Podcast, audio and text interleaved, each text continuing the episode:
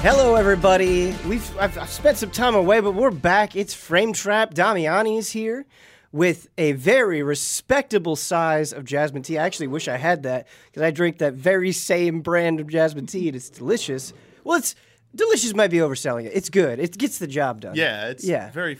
I like this flavor for tea. Yeah. When it comes to teas, you don't have a lot of, like... You have variety of flavor, but, like, it's an acquired taste. Mm-hmm. Yeah, it's it's nice and simple. Like, you know, you enjoy a good soda every once in a while. You enjoy, like, a coffee. But sometimes you just...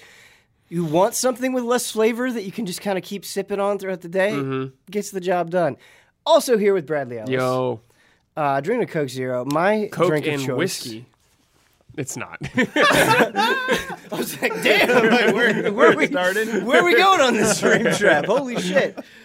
Uh, I am your host, Bev Moore. Uh, the, the question that I want to get us started with, with here today, how many times have you thought about the Steam Deck in the last two weeks?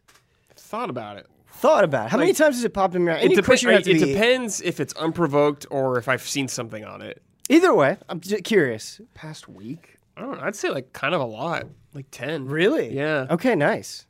If you're going to go a lot, I'm going to go like average then, yeah. a little less than that, just because I see it come up so many times when people are like, man, wish my like Switch could do this, mm-hmm. you know, yeah. w- wish I had like Steam Deck with all these awesome games that play so well. But I've also seen the, uh, what is it, some of the games that have... Um, whatever their validation thing they're doing, that they're like Steam Deck compatible. Yeah. Mm-hmm. You know, one of the ones that like got changed a few weeks, like two weeks ago, was Final Fantasy fourteen. Really? Because they yeah. updated the launcher, and it was like no, the the the way everyone, most everyone, launches the Steam version, they couldn't do that way anymore on the Steam Deck. So. They got kind of annoyed about it, which but is kind of funny. Still you can play, play it the normal way, but people are like, no, I yeah. want to use this other launcher. Why, yeah. you, why are you making me do it this way? I cannot believe I have not thought about this until this moment. I seriously, it did not pop in my head Uh-oh. one single time playing Final oh. Fantasy fourteen on oh, no. your Steam Deck. That's so sick. I know you could do it with the Vita, but no, come on. I went down a darker path. And I What's saw that? Final Fantasy eleven on Steam Deck, and I was like, "Oh shit!" Better. I was like, "Oh shit!" In a weird dude, way, that's like go. even better. Here we go. Let's go. Because they were supposed to do uh, Final Fantasy eleven mobile, but that yeah. got canned. Yeah, yeah, yeah. Sadly, yeah. Brad, I might do both. Yeah, you should. I might do, but doesn't doesn't the Steam Deck get terrible battery life? I have no idea. Probably. I feel like my perception on this, and this is going to be the entire episode, so buckle in. I've been on vacation for a week, purposefully detaching myself from all of this, but I feel like it, it like we live in such crazy times where like Valve can release a new piece of hardware and it feels like it's just kind of in the background. I'm not saying people don't care mm-hmm. or aren't talking about it. I'm not saying it's like gone, but it's not, you know what I mean? Like it's just it's things like are a, just it's crazy. Like a, it's like a quiet beast. It's you like know? a quiet beast. Yeah. yeah. Yeah. It's crazy that it's like a shark like just swimming in the water, but yeah. you don't know it's there yeah. below you. Yeah. And Gabe it, Newell's going to bite your feet off. It's it's wild. Um, yeah. I still really want one. I don't oh, know sure, when. Yeah. I, I put an order in like a year ago. I have no idea. I was like, oh, maybe shot. I'll get this in like five years. Yeah. When there's a second model, maybe. And that that's probably is what is, what is hurting the momentum is, is availability. I would like imagine. all things nowadays.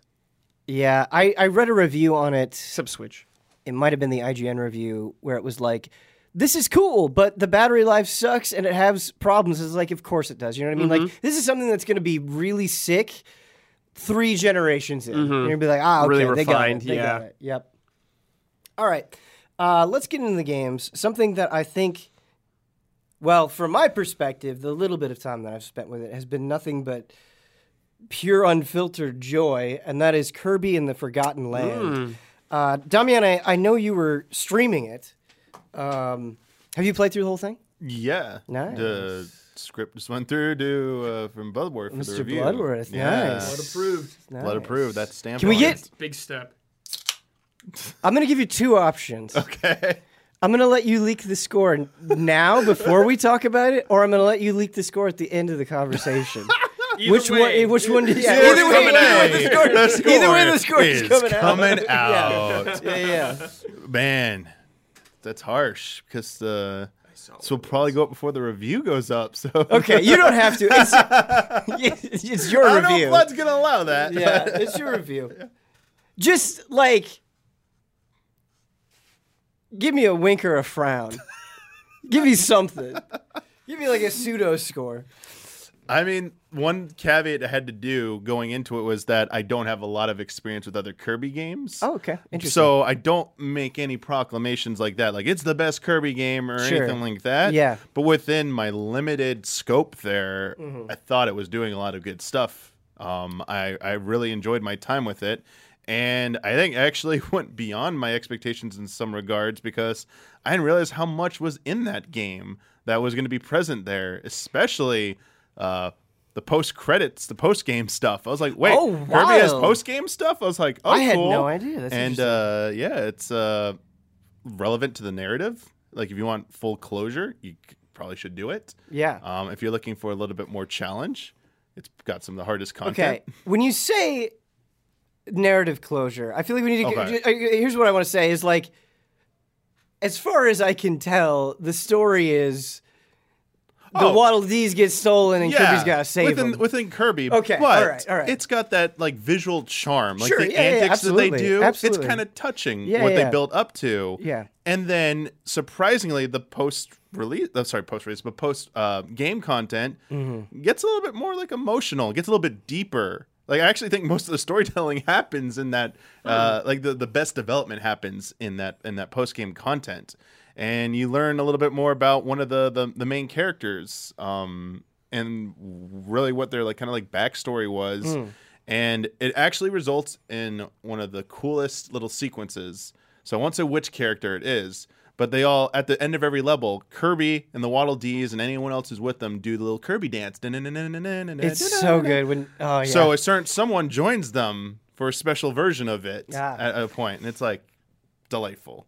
It's great because when you're doing co-op, because I was doing, um, I played for about an hour of the full release with my wife, um, and I streamed the demo a while back, and when you are doing co-op at the end of the stage, you'll both do the dance together, and if that doesn't, like, melt your heart, like, you, I, I just don't know what to do for you. Yeah. Like, it's so... It's like a soul check game. Yeah, like, it is. It is like a soul check game. Where's yeah. your soul and emotion and level at right now? Because right. you go into that Kirby house once you get access to it, and you choose the sleep option, yeah. and you get that scene of you sleeping together with your friend, uh, the, the the puffy dude, El- Elflin or whatever their name is. Mm-hmm. And it's just adorable. Yeah. There's a Kirby little nightcap and stuff. It, like, falls out of the bed sometimes. It's, like, still lying on the floor. It's like... How can you not? How can you not? It's yeah. it's a game that I feel like is um, designed to make you happy, not just with the cute aesthetics, which I think are totally on point, like you mentioned, but not to beat this dead horse, but, you know, I see comments sometimes that are like, oh, the allies only like hard games or like they don't like... It's like... What? Kirby Kirby is like the perfect example of to me of, of of why that isn't true. Like I think mm-hmm. this is a really this game, at least from what I've played, obviously that's the caveat. From what I've played is so incredibly easy, but is designed in such a way that that is not an issue. Easy doesn't mean boring. You can have mm-hmm. excellent design and still never die. Yeah, I, I, I looking back, games that I think me personally have criticized like. I leverage a criticism that's too easy. Right. It wasn't the difficulty that was really the crux of the issue there. It right. was the surrounding elements that weren't weren't interesting. Right. So when you have this boring gameplay and it's also easy, like I think most people just fall to that. Where you're exactly spot on with Kirby is that the levels are so creative and they clever, are... and it, yes. it, it, it like I even thought the fixed camera might even uh, the mostly fixed camera would even be an issue, but like they. The way levels are presented from the perspective sometimes, like it's doing everything very purposely. Yes. Uh, and you have those moments of like jubilation when you recognize something like, oh, that was a secret back there. I didn't know that. Or just a revelation of like the first time you come into like the forgot, like the, the, um, the city at the beginning, like the overrun by nature, like they come through that forest. It's all kind of like misty, come out to the clear walkway. It's like, oh, look at this nice city. Yep. Every single time you activate mouthful mode, like right. what new item oh. you do, it's like they just dazzle. And it's like, this is you can have. Same thing with like anything. Like when we criticize like linear gameplay and like a, something, it's like linear isn't the bad word. It's like yeah. what else is around it. Like you, it's not just the fault of one component. So here, that might it's definitely on the easier side for the majority of the game. Yeah. But like it never was a problem to me because I was having so much fun playing the game. Um, and then all the extra stuff they throw in there, which I think is the real way they handle challenges, yeah. figuring out all the optional side objectives in, in each level mm-hmm. on your own without yeah. looking up everything. It, it's a way to come back. Yeah, and th- th- I wanted to touch on the side objectives because uh, at least so far, and again, you can speak to this much better than I can, but... Like, the side objectives are nothing, like, too crazy. It's not It's not mm-hmm. like you engage in the side objectives, you're like, whoa, this is a completely different game. But it's just if you want to take that little extra step, if you want to explore a little bit, and, like, you know, it's not like, at least in my experience, it's not something where it's, you're going to be stuck on it for ten minutes, but you just got to poke around a little bit, and you get that little extra layer of satisfaction. I think another thing mm-hmm. that really surprised me along this exact same line are those time-based challenges yep. where they have the, the par times. It's like getting through it on its own is fine, but you want to get that par time, you have to execute perfectly. And there's no, like, you don't have to do that, yeah. right? And it's just, this game is very aware of what it is and includes these wrinkles without barring anybody else. You know, it's not gatekeeping mm. itself. It's just it has enough depth to it that it feels like it can cater to a bunch of different players at the same uh, time. So all these like extra things you guys are talking about you can go for. Is yeah. there any like is there a good incentive to do these things? So uh, the extra objectives that Damiani was talking about uh, allow you to free extra Waddle Dees, and you're gonna love this. Okay, these Waddle Dees that you free is a Waddle Dee town. Yes. Yeah. Yes. And you free Waddle Dees and they go and they build buildings for you. Yes. Um, and I haven't even really gotten into this yet. They, they like just unlocked the theater, but oh. from the end, yeah. Talk about it because you you're you've seen it. So yeah, think of Terrytown, except yes. each building potentially houses like an actual activity, like a mini game or a new shop that gives you useful stuff. Okay. So like the thing we did on stream, yeah, that cafe, yeah, oh, that was fun. Yeah, and then like later on, you get uh, those uh, Twilight Princess, uh, those shape, those tilt board puzzle things. Shut up. Yes, like, I like love monkey, those, like monkey ball style, dude. I also and, love. And those. Then there's like a, when you beat them, like oh, that was fun and simple. And then yeah. it's like, would you like a harder version yes. of this? Which yeah. is what you were talking about, Ben.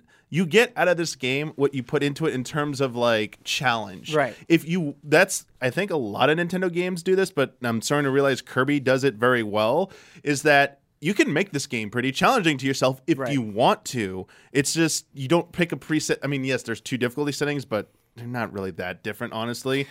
Uh, dude, I've only done wild mode, and it's like, I can't. Yeah. What is even the other mode do? Like, why would And, you like, it's like you get extra coins, but that's it. Like, that yeah. they're not going for that type of difficulty. No, like no, that, that, they're, they're not. That. It's like... You can't even think about it in terms of easy normal. Okay, yeah, you beat yeah, this yeah. boss, and it wasn't really challenging, but, like, can you do it in, like, this amount of time? Right. And then you said the challenge course is, like, you get through, you get the crystal reward yeah. at the end, but it's like... Well, could you do this in like thirty seconds faster? And I think faster? For the part time, it's just like you just get some more coins, right? And yeah, so it's like it's, it's it's like it's extra what it needs to be because you're only going to go for that if you enjoy something for the sake of challenge. You don't feel like you're being, you know, locked out of content if you are just like, I just want the easiest game ever made. You know, like again, that that is not an insult. It's just it, it goes back to that. This is designed for you to have fun. Period. Mm-hmm.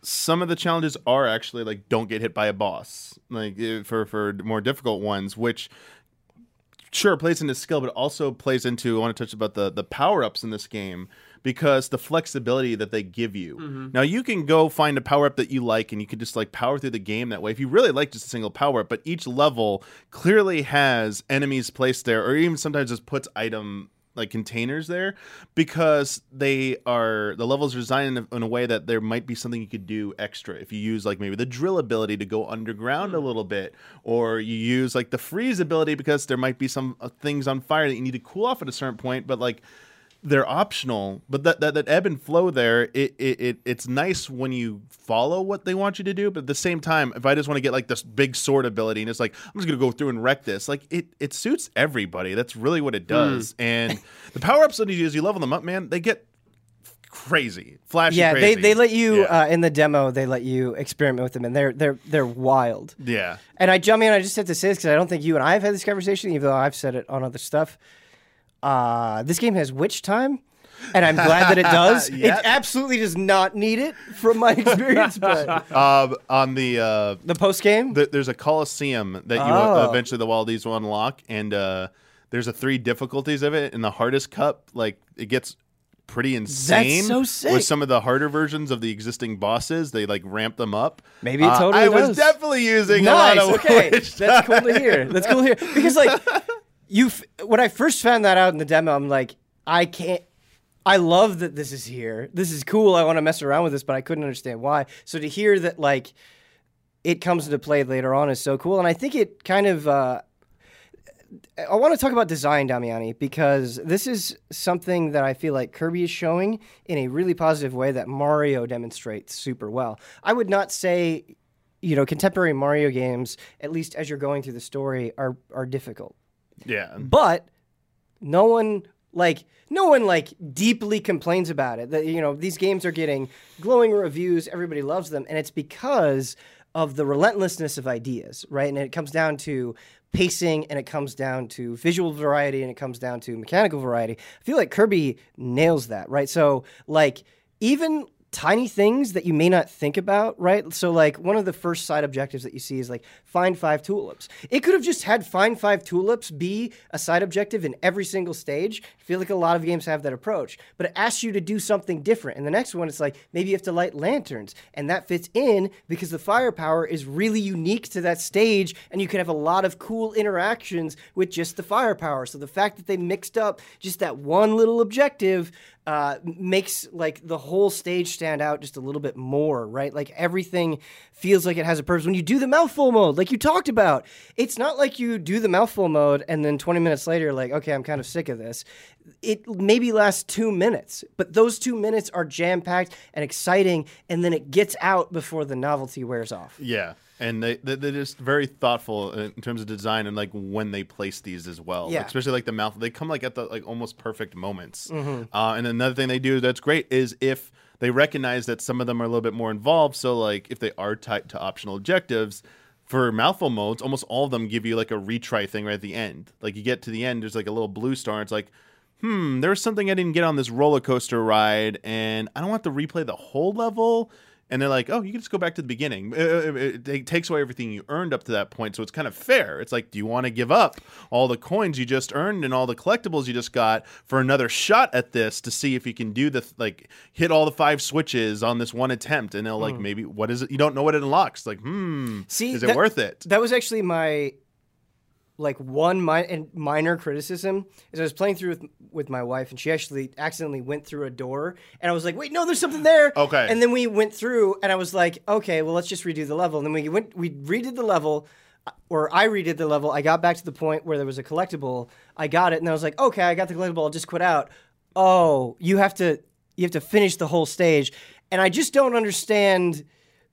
I think you should just be able to get the collectible and then then leave, or whatever mm. thing that you missed. The it's didn't bother me too much about not, especially the first point about not being able to backtrack once you go through like a door. It's like, that's it. You yeah. got to restart the level. Yeah. The collecting thing, I kind of figured that's how it's going to work. It's mm. a little bit of a nuisance, but it's a nitpick. The levels honestly, are so sh- they are really not, like yeah. you're just going to be able to bl- blow through them so yeah. quickly. Um, but yeah, the. The, the the mouthful mode stuff, though, like I, I think that's why they did that with the blue star thing to retry right there, is because those specifically are some of the highlights, and they don't want you kind of like resenting it when you mm-hmm. move on. It's like, do I really want to play that level? Because some people just like, I just want to do that one specific part, but why it's not applicable to the whole stage, it's like yeah. why they made that decision, who knows? But I think that's probably why they did it. Man, and... and- Again, it's like the most minor of things, but it, we're talking about the side objectives, getting the Waddle Dees that help with the town. That's that's just, I think, conceptually a cool idea, even though I haven't really been able to see it in practice yet. But the other thing, like the capsules, even those are really fun because it's like, oh, hey, can you finish an entire set? And then some of them have like little blurbs about the character. Yes. And it's just like... Capsules it's just, are always fun. It's just like that tiny little bit of flavor that makes mm-hmm. a collectible more interesting than it is, you know, on its face. It in Breath so. of the Wild two. Zelda capsules. Zelda, those instead of Korok seeds spread out yeah, all over the capsules. place. Actually, because uh, like that's what One Worker did with the the statues. Yeah, yeah, yeah, yeah. I love the statues. The N P C made them for you. That would be way more interesting. Um, that does evolve eventually because they bring an N P C eventually who will do like trades as well, like uh, your the rare crystal stars. I thought you were gonna say cryptocurrency. Yeah, crypt it, yeah. actually kind of is like cryptocurrency. Kirby coin. Yeah, he's like, hey, you want a rare, uh, want a rare gacha figure? You got some of that N F T stuff for me? Gotcha figure. Um, man, like the first time I turned into stairs, it's like, this is why is it stairs? But then they they somehow make it the most magical thing where like just, just they let you jump, right? You can't do anything with this jump, but they let you do it, and you get maybe an inch off the mm-hmm. ground, and you're like, this has cured my depression. Yeah. Like, this is so hilarious. Yeah. Yeah. Yeah. It's great. Just love the way, that, again, just love the way everything evolves in that game. You've just the stairs you said, like yeah. a simple thing that's like you lean over, you try and make paths to go up later on in a, in a, in a, a certain like challenge, not a challenge room, but a, a part of a level through one of those optional doors. Yeah. You got to use the firepower to light like a Mission Impossible type thing. Damiani. But then you got to get on the stairs, but you're like, oh, it's simple. I put the stairs. Oh, but the flame will go out if your stairs yes. block. I was like, so you got to dance. Or, oh, like those moments. That, of was, like, that yeah. was the moment where I was like, this is like objectively a great video game because you think about getting the stairs as a power, right? And and if you if I was describing this to you, you're like, okay, you become stairs. What do you do with the stairs? And it's like, well, of course you like use it to get up above a place and stuff. Like, okay, sure, th- we expect that. But the fact that if you are the stairs and you're on the rope that you'll snuff out the flame, but the game doesn't tell you that, right? The fact that it doesn't come up with a tooltip, that you get to figure it out on your own. Again, it's something that's super simple. It takes you maybe thirty seconds to figure out, but you go through that moment and you feel like this is designed so well that I feel like I'm coming to this conclusion naturally without you being like overly forceful again with like a tooltip or something that would just like completely ruin the magic of this moment. Mm-hmm. Yeah. Mm-hmm. Yeah. Absolutely agree. It's awesome. Um, Dummy, my, my biggest question and something that I'm kind of worried about is I've been enjoying this so much and it's nice that my wife like wants to play it and is excited about it. That's really cool. I'm just worried that, like, once we put in that, like, full day of Kirby, we're just going to be done. Like, do you feel like there's enough content in this game? Yeah, I mean, I thought so because, uh, again, as I said earlier, like, once credits rolled, there was so much more left to do. Okay. When, and, and the, when you they, say so much more left to do, is there any way you can give me, like, a, a sense of scale for that? Yeah. So, I mean, there's... Your, each file has a percentage, and like when yeah. I finished, I was like at sixty something percent. Okay, I'm like, so I'm like, all right, there's a okay. whole like.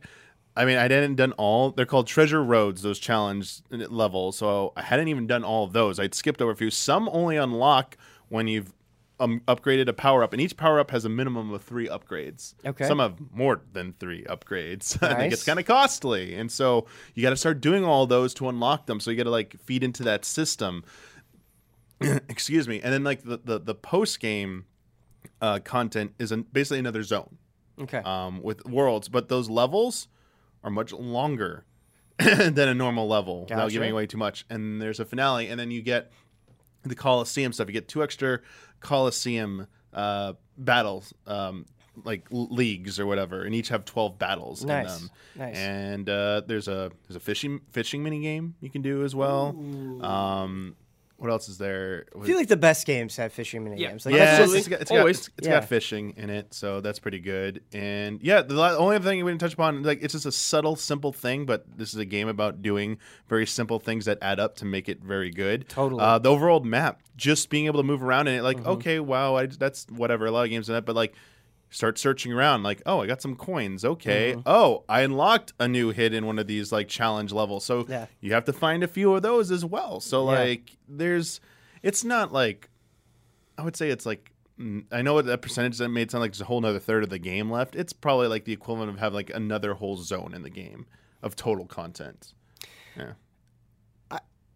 I feel like playing Kirby in the Forgotten Land was a good reminder to me to not be dismissive of games because I was really excited for Kirby. I knew I was going to play it, but I feel like it kind of like sat in the back of my mind were like, oh, it'll be cute, it'll be fun, I'll play it, and then I'll forget about it. Like, it'll be, it'll be good, you know? And it's, it's just impressed me so much. And I, maybe I'm projecting here, but I feel like a lot of people maybe don't hold Kirby up to the same prestige as, as other Nintendo franchises. Yeah. Yeah. yeah. And like, I, that's coming from a real place, right? Like, it's not, it's not unjustifiable, but I really think, uh, if you have the ability, like, absolutely give this a chance. Mm-hmm. Um, and Damiani, uh, to to end this conversation, you said, you know, that you really hadn't had that much experience with Kirby prior to Forgotten Land. After your experience with Forgotten Land, do you feel like you're more on board now? You know, the next Kirby game, will you be there? If there's D L C for this, will you be there? Like, how on board the train are you? Now, D L C is a hard yes. Like, it's yeah. a really easy yes for me.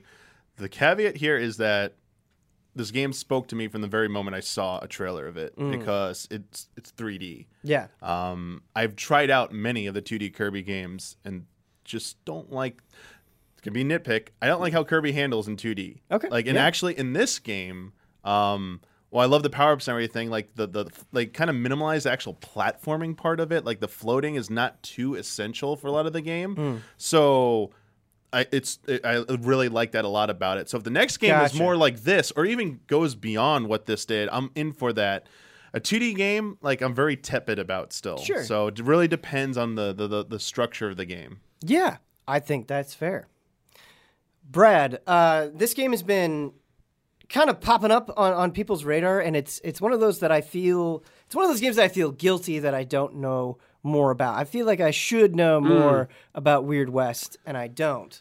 So enli- yeah, enlighten so me. Weird West is uh, developed by some of the former Dishonored guys and um, Prey. So it's a immersive sim in the in the Wild West where there's definitely some weird things out there. You you say Dishonored and Prey, and I immediately think like a bunch of open-endedness and uh, like.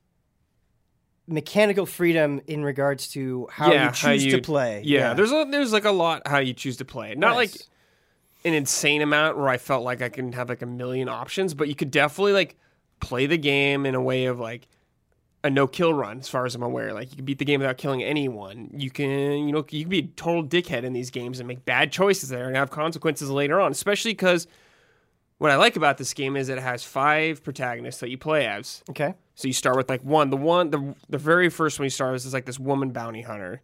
So you're going through her kind of story. Then like the next guy is like this deformed pig man that's been like, he's like a Frankenstein monster essentially. And you get I, all I just that carrying over and yeah. like they can interact with each other and they can be par- like party members with each other. And like what you did in one game will carry over to the next game. Stuff like that. But, um... It's not... Originally, when I thought I was going to play this game, I thought it was going to be, like, kind of turn-based almost. Mm-hmm. Like, when you're in combat, it's not. It's all fully going the whole time, which is cool, but also kind of a problem at times. It's an isometric game. Okay. With a lot of shooting. Okay? Stuff gets in the way a lot of times during the camera. Like, build, like when you're in town, maybe, you're like, you're trying to shoot around something, there's, like, a building in your way as the camera, literally. So you're like, oh, I can't see very good right here. Interesting. Do you do you feel like it would just straight up be a better game if you could... If, if it was turn-based, you could take more time to properly mm, set up shots? I don't know. It, so the game's pretty generous in the sense that you could slow down time to a crawl. Oh, okay. Anytime you want. Sure. So if you're, like, in a moment where you're like, I need to think about this kind of thing... It can you can totally do that, but I just felt sometimes like I wish I could just see a little better. Mm-hmm. It's it's pretty minor, but yeah, um, it's cool that you can slow down time. Uh, and keep in mind these questions are coming from a a, a lack of knowledge. Mm-hmm. Uh, but I feel like with isometric games, you, you you have to kind of be careful because I, when I think about real time shooting, mm-hmm. right, part of the appeal of something like a first person shooter or even a third person shooter is the, the closeness of the camera kind of allows you to feel the power of the weapons that you're using and really kind of get a like full screen view of, of the carnage. Uh-huh. I feel like with an isometric perspective, uh, I would worry that the the, the real time combat would maybe lack yeah, a little bit of punch. Yeah, you lose some of the punch from yeah. it. It it does its best to accommodate for it, like. When you're aiming, you have like a laser kind of light to mm-hmm. see where you can like aim on them, and you can like take cover and stuff like that, and pop up and shoot over. But yeah, you know, it's not as like visceral, I guess, when you kill someone. Yeah, but you could still feel some good impact every now and then. So beyond like basic shooting, mm-hmm. what are what are the tools that you have at your disposal? So each character, so you have like a, it's very confusing. You have like two talent trees essential. One okay. for your specific character and one that's like more general stuff that'll carry over to each character that you can invest in. Like you can invest in maybe the shops giving you stuff for cheaper, or a chance a lockpick won't break when you use some, or something like that. Just because you brought it up, I feel like I have to have this aside. I feel like it's so many games that is a decision that you can make with your character. Like, oh, you get cheaper prices in shop. Mm-hmm. And it's always one of those skills where it's like, I see the benefit in this, and sometimes in some games it matters more than mm-hmm. others. But it's like never the one I want to pick. There's just something right. so innately unexciting about being like, you get a discount, yeah. you know, like, that's just way less cool than being like, well, whoa, you do a thousand more crit damage. Yeah, it's nothing like crit damage. It's maybe yeah. like some extra reload speed or max health. But there was one I liked where I would just jump way higher. Oh, cool. cool so, cool. Which is cool because I could be in a town, I could just jump on top of a building and get yeah. in that way, or just take cover up there, or something that you usually can't. Does it, does it have that kind of immersive sin, not immersive sin, with an N, with uh, immersive sim with an M, does it have that immersive sim appeal where, like, you got that ability and suddenly you're like, oh, like, the level design is crazy up here. And it's like they they, they carved out this whole path that you could it's only like, experience if you made this choice. It's not crazy. Yeah. Or, like, the crazy, but there's been a few benefits to it where cool. I was like, oh, nice, I'm glad I had it. Like, I got a, an item or something like that that mm-hmm. I might have not been able to get. Yeah. Just because I could jump from a rooftop to a rooftop or something like that. Nice. Um, so you mentioned all these different characters, yep. right? Uh, so I'd imagine like they each kind of have their own story that ties they into do a sexual ha- yes, story? They're, yeah, they all have their own story that kind of ties into, you are like this, you are like this soul essentially going into all these bodies, and they all kind of like get connected through like a brand mark on their neck. But okay. they all can like use the same weapons, like a, a revolver, a shotgun, a rifle, and a bow, and a knife if you want. But they all have their another like four unique skills only to them. Like mm. the first woman, who's the bounty hunter, can she can like put traps down or something like that. While nice. the pig guy can spray out like poison or something like that and charge people. He cool. can also, if you kill someone, he can also eat their corpse and get health back. Stuff like that, which is cool. Yes, that is cool. Yeah, I like. I, I like, like that's that like shit. I'm like, yeah, that's really cool. Yeah. I love that kind of stuff for sure. And it. Like, all the characters are really sweet. I liked all of them. Like, the third one is, like, a Native American guy, and, like, his whole thing going on with his tribe and stuff like that, just getting their different perspectives in this cool. in this wild, crazy West, essentially. Nice. Uh, how you go through the game is there's this world map. It kind of reminds me of Darkest Dungeon almost, Ben. Mm-hmm. Probably not the best comparison. It just kind of reminded me of it. Like, you're on this world map, and it's, like, all black. And as you go through the map and cover like a fog of war, almost you'll discover like little towns and stuff. Mm. But when you're on the road, there's a chance you'll get an encounter. This could mm. be an encounter with like some wolves or something that are hungry, or that some is very bears, like Dungeons, Darkest Dungeon, or yeah. there's like uh, some bandits trying to hold you up. Yeah. So there's quite a few things out there. Also, like a lot of these encounters, there's like bounty hunting is a big part of this game. If you want to do like to make some cash, you know, you can go yeah. bounty hunt a gang, take down their gang leader. You can either kill them or capture them and bring them back alive, but... Can some... you tie anybody up and throw them on the train tracks? Is that... No, okay. not as far as I'm aware. I don't think you can do that. But, like, you get an encounter with these bounty hunters, someone from their gang may get away, and mm. they'll remember you. Nemesis system. Kind of. So, yes, they will maybe run into you out in the open world to get revenge against you or something like that. That's really cool. But also, if you help someone out in the world, they may become what's known as like a, a great friend, and they could just show up randomly in combat to assist you or something like that. Cool, cool, cool, cool. Um, is there anything that sort of goes out of its way to reward you for playing a certain way, where it's like if you are nonviolent, like you'll get this bonus, or if you are really good at trapping people, like is as there any far as I'm aware, it's mostly narrative things. Oh, okay, but there is a narrative. There is a narrative thing, like okay. Definitely at points where I've, I've like done things, and they're like, "Whoa, what do you want to do here?" Kind of thing. Like, gotcha. I'm making a choice, and it felt like that had consequence. Does that in any way sort of like, you know, you think about the Wild West, right? And you think mm-hmm. about like hearsay and legends. Does that sort of build up your mystique? So like when you do go into a town, they're like, "Whoa, like we've heard of you." Like, yeah. Sometimes people will like know who you are cool. from later things, or like. Like I said, things that you did maybe on the first character will affect what you're doing in the second character. Like some people may be around or something like that. Nice. Um, How is the difficulty and how, how is that handled? Like, uh, there... difficulty's good. I played just on normal most of the time. Sure. And I, I had to like be careful. I couldn't just, you know, go and guns blazing all the time. Mm-hmm. Eventually, when I got some good equipment, I could do that more so. But there's like hard and very hard if you want to get crazy. Mm-hmm. But it was pretty good. Like, is that something you could switch on the fly? Yes, I believe okay. it was on the fly.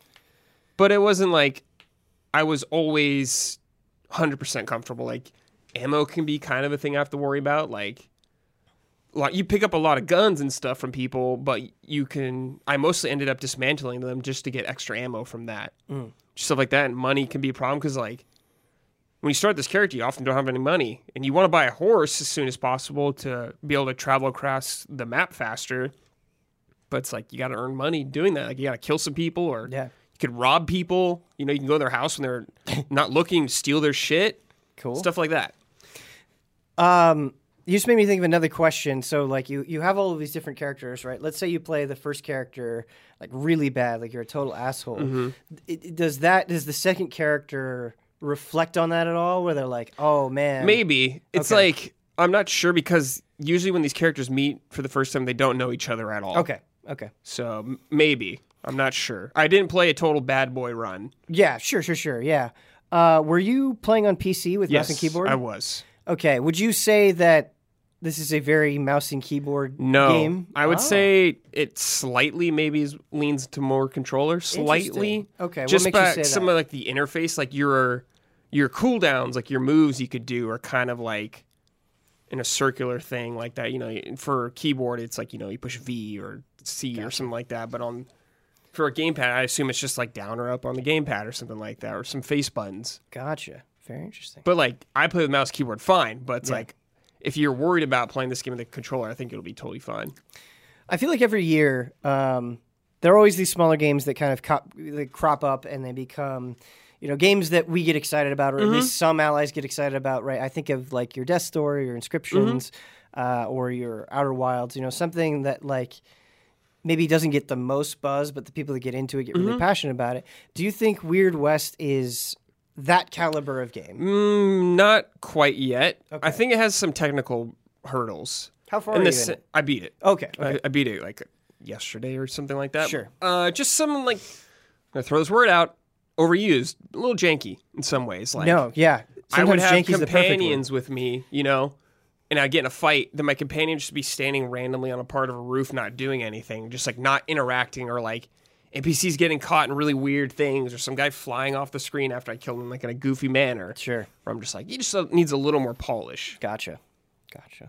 But like no crashes or anything, which was nice or anything. Like no yeah. major frame. No, nothing catastrophic. Just like some goofy stuff going on in the J- world. Just a little janky. Yeah. Just a little janky. So I'll see how it evolves more. Um, I feel like this would have been more relevant were I here last week, but I actually have not had a chance to talk about it on Frame Trap yet, and that is um, Tiny Tina's Wonderlands. Oh, yeah. Um, and this this is one of those instances where I did the preview and then I did the review, which I don't feel like happens. I mean, it happens. It definitely happens with some regularity, but it doesn't happen, like, all the time. Um, and I remember walking away from that preview and being like, I like this because the core of Borderlands is still good and fun and addicting, but at the same time, it really just feels like more Borderlands, and so I wasn't, like, overly impressed. I would say after finishing the game, I was definitely...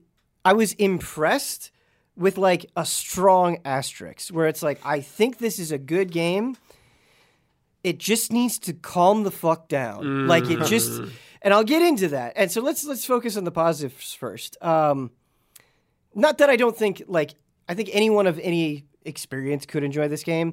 I really think you're going to get way, way more out of this game if even just one time in your life you've sat down and played a tabletop role-playing game with people. Yeah. Um, and, I, and I really do think that that is like kind of the the, the, spirit. the, the spirit of this game it, and, and something that if you've had that experience, it will endear you to it where it's like, okay, the people behind this game, like this isn't just window dressing. Mm-hmm. Like they clearly love D and D, and they've played it enough that these jokes make sense mm-hmm. and that you've probably been through the same stuff with your friends.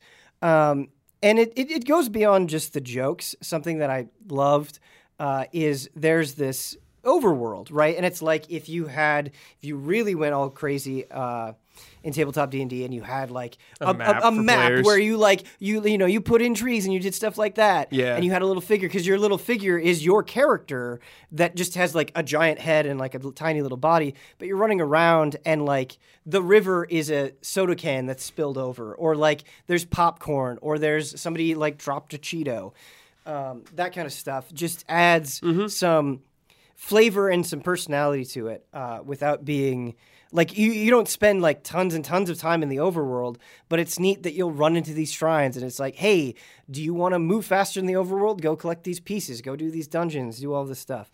Um, so all of that is very neat. And I was also just visually pretty damn impressed. Um, the cel-shaded style Uh, with the bright colors is just, it's still very strong, it's still very distinct, but some of the levels that they send you to are just wonderfully creative. So there's this one where this giant beanstalk goes and completely uproots a town, right? Mm-hmm. And so now what used to be like a grounded, simple town is like a floating city in the sky that's on beanstalks, and you'll be sliding down, cool. you know, uh, giant beanstalks and, and stuff like that. What I will say is a disappointment is the enemy variety is not great. Hmm. Um, I feel like in the very last level, I was fighting things that I was fighting in like the tutorial, and it's like, I mean, thematically that can make sense, but it's like, man, I fought skeletons. a lot of skeletons in this game. Uh. I fought a lot of basically Naga from uh, World of Warcraft. I fought a lot of shark things. I fought a lot of dragons, and it's like none of these things are bad on their own. I just yeah. felt like I was seeing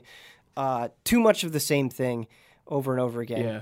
Um, but the absolute best part, and really the, the thing that I would say, this is why I like this game, is how much freedom and ownership I felt over my character. And this manifested itself in a bunch of ways.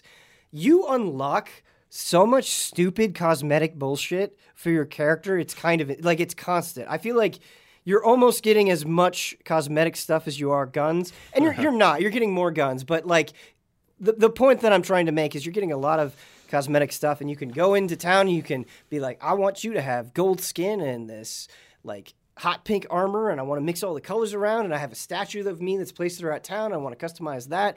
I want it to be a different stand. I want it to be a different material. I have a banner. And I can make that banner all these different things. Like, it's, it's just it's just crazy the amount of stuff that you get. And so Visu- just on a pure visual level, I feel like you get a lot of ownership over your character, and that's cool.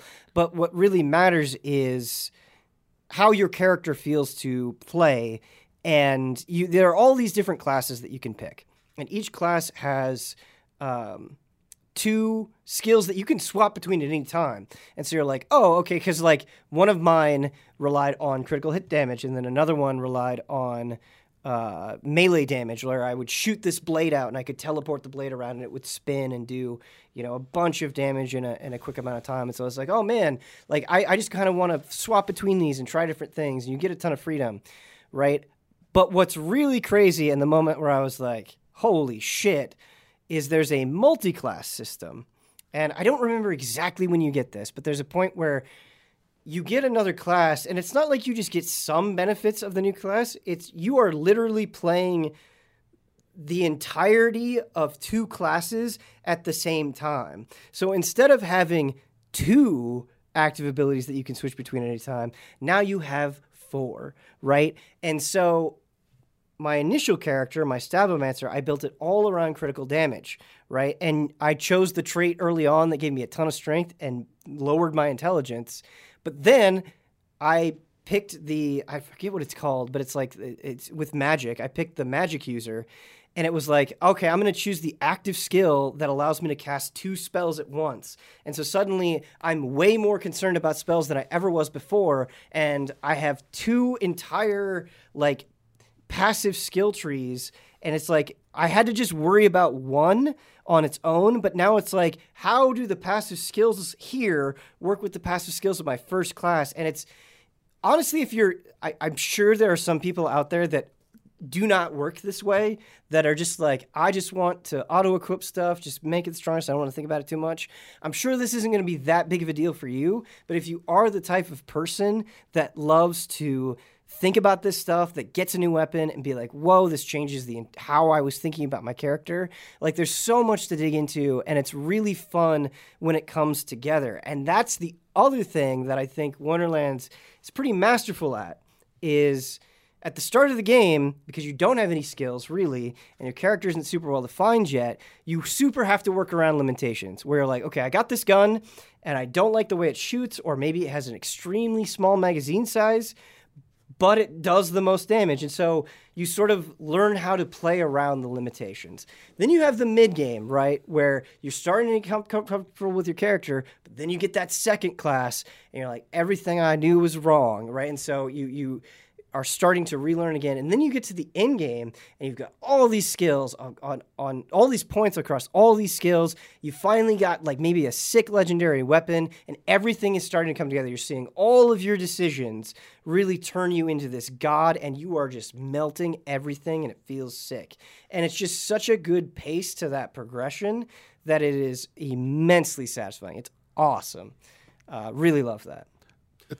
I was gonna say it's that sounds awesome. Yeah, and it sounds like it's doing a great job in terms of like character progression and like catering, however style you want to play for like your character in, in your R P mind. Yes, so it's doing that at a tabletop that well. Mm-hmm. But earlier you mentioned there's not a lot of enemy variety. Correct. So how these actually play out? While you said you, like, at the end you feel like a god, like do they really play out in a way that like that it seems useful and advantageous against any types of enemies, or is it merely just yeah. for like our kind of like R P purposes and like headcanon stuff that like it feels sat- like the level of satisfaction you're feeling? Is it from right. actually fighting the enemies, or is it just because what it's offering you in terms of the variety, or maybe it's both?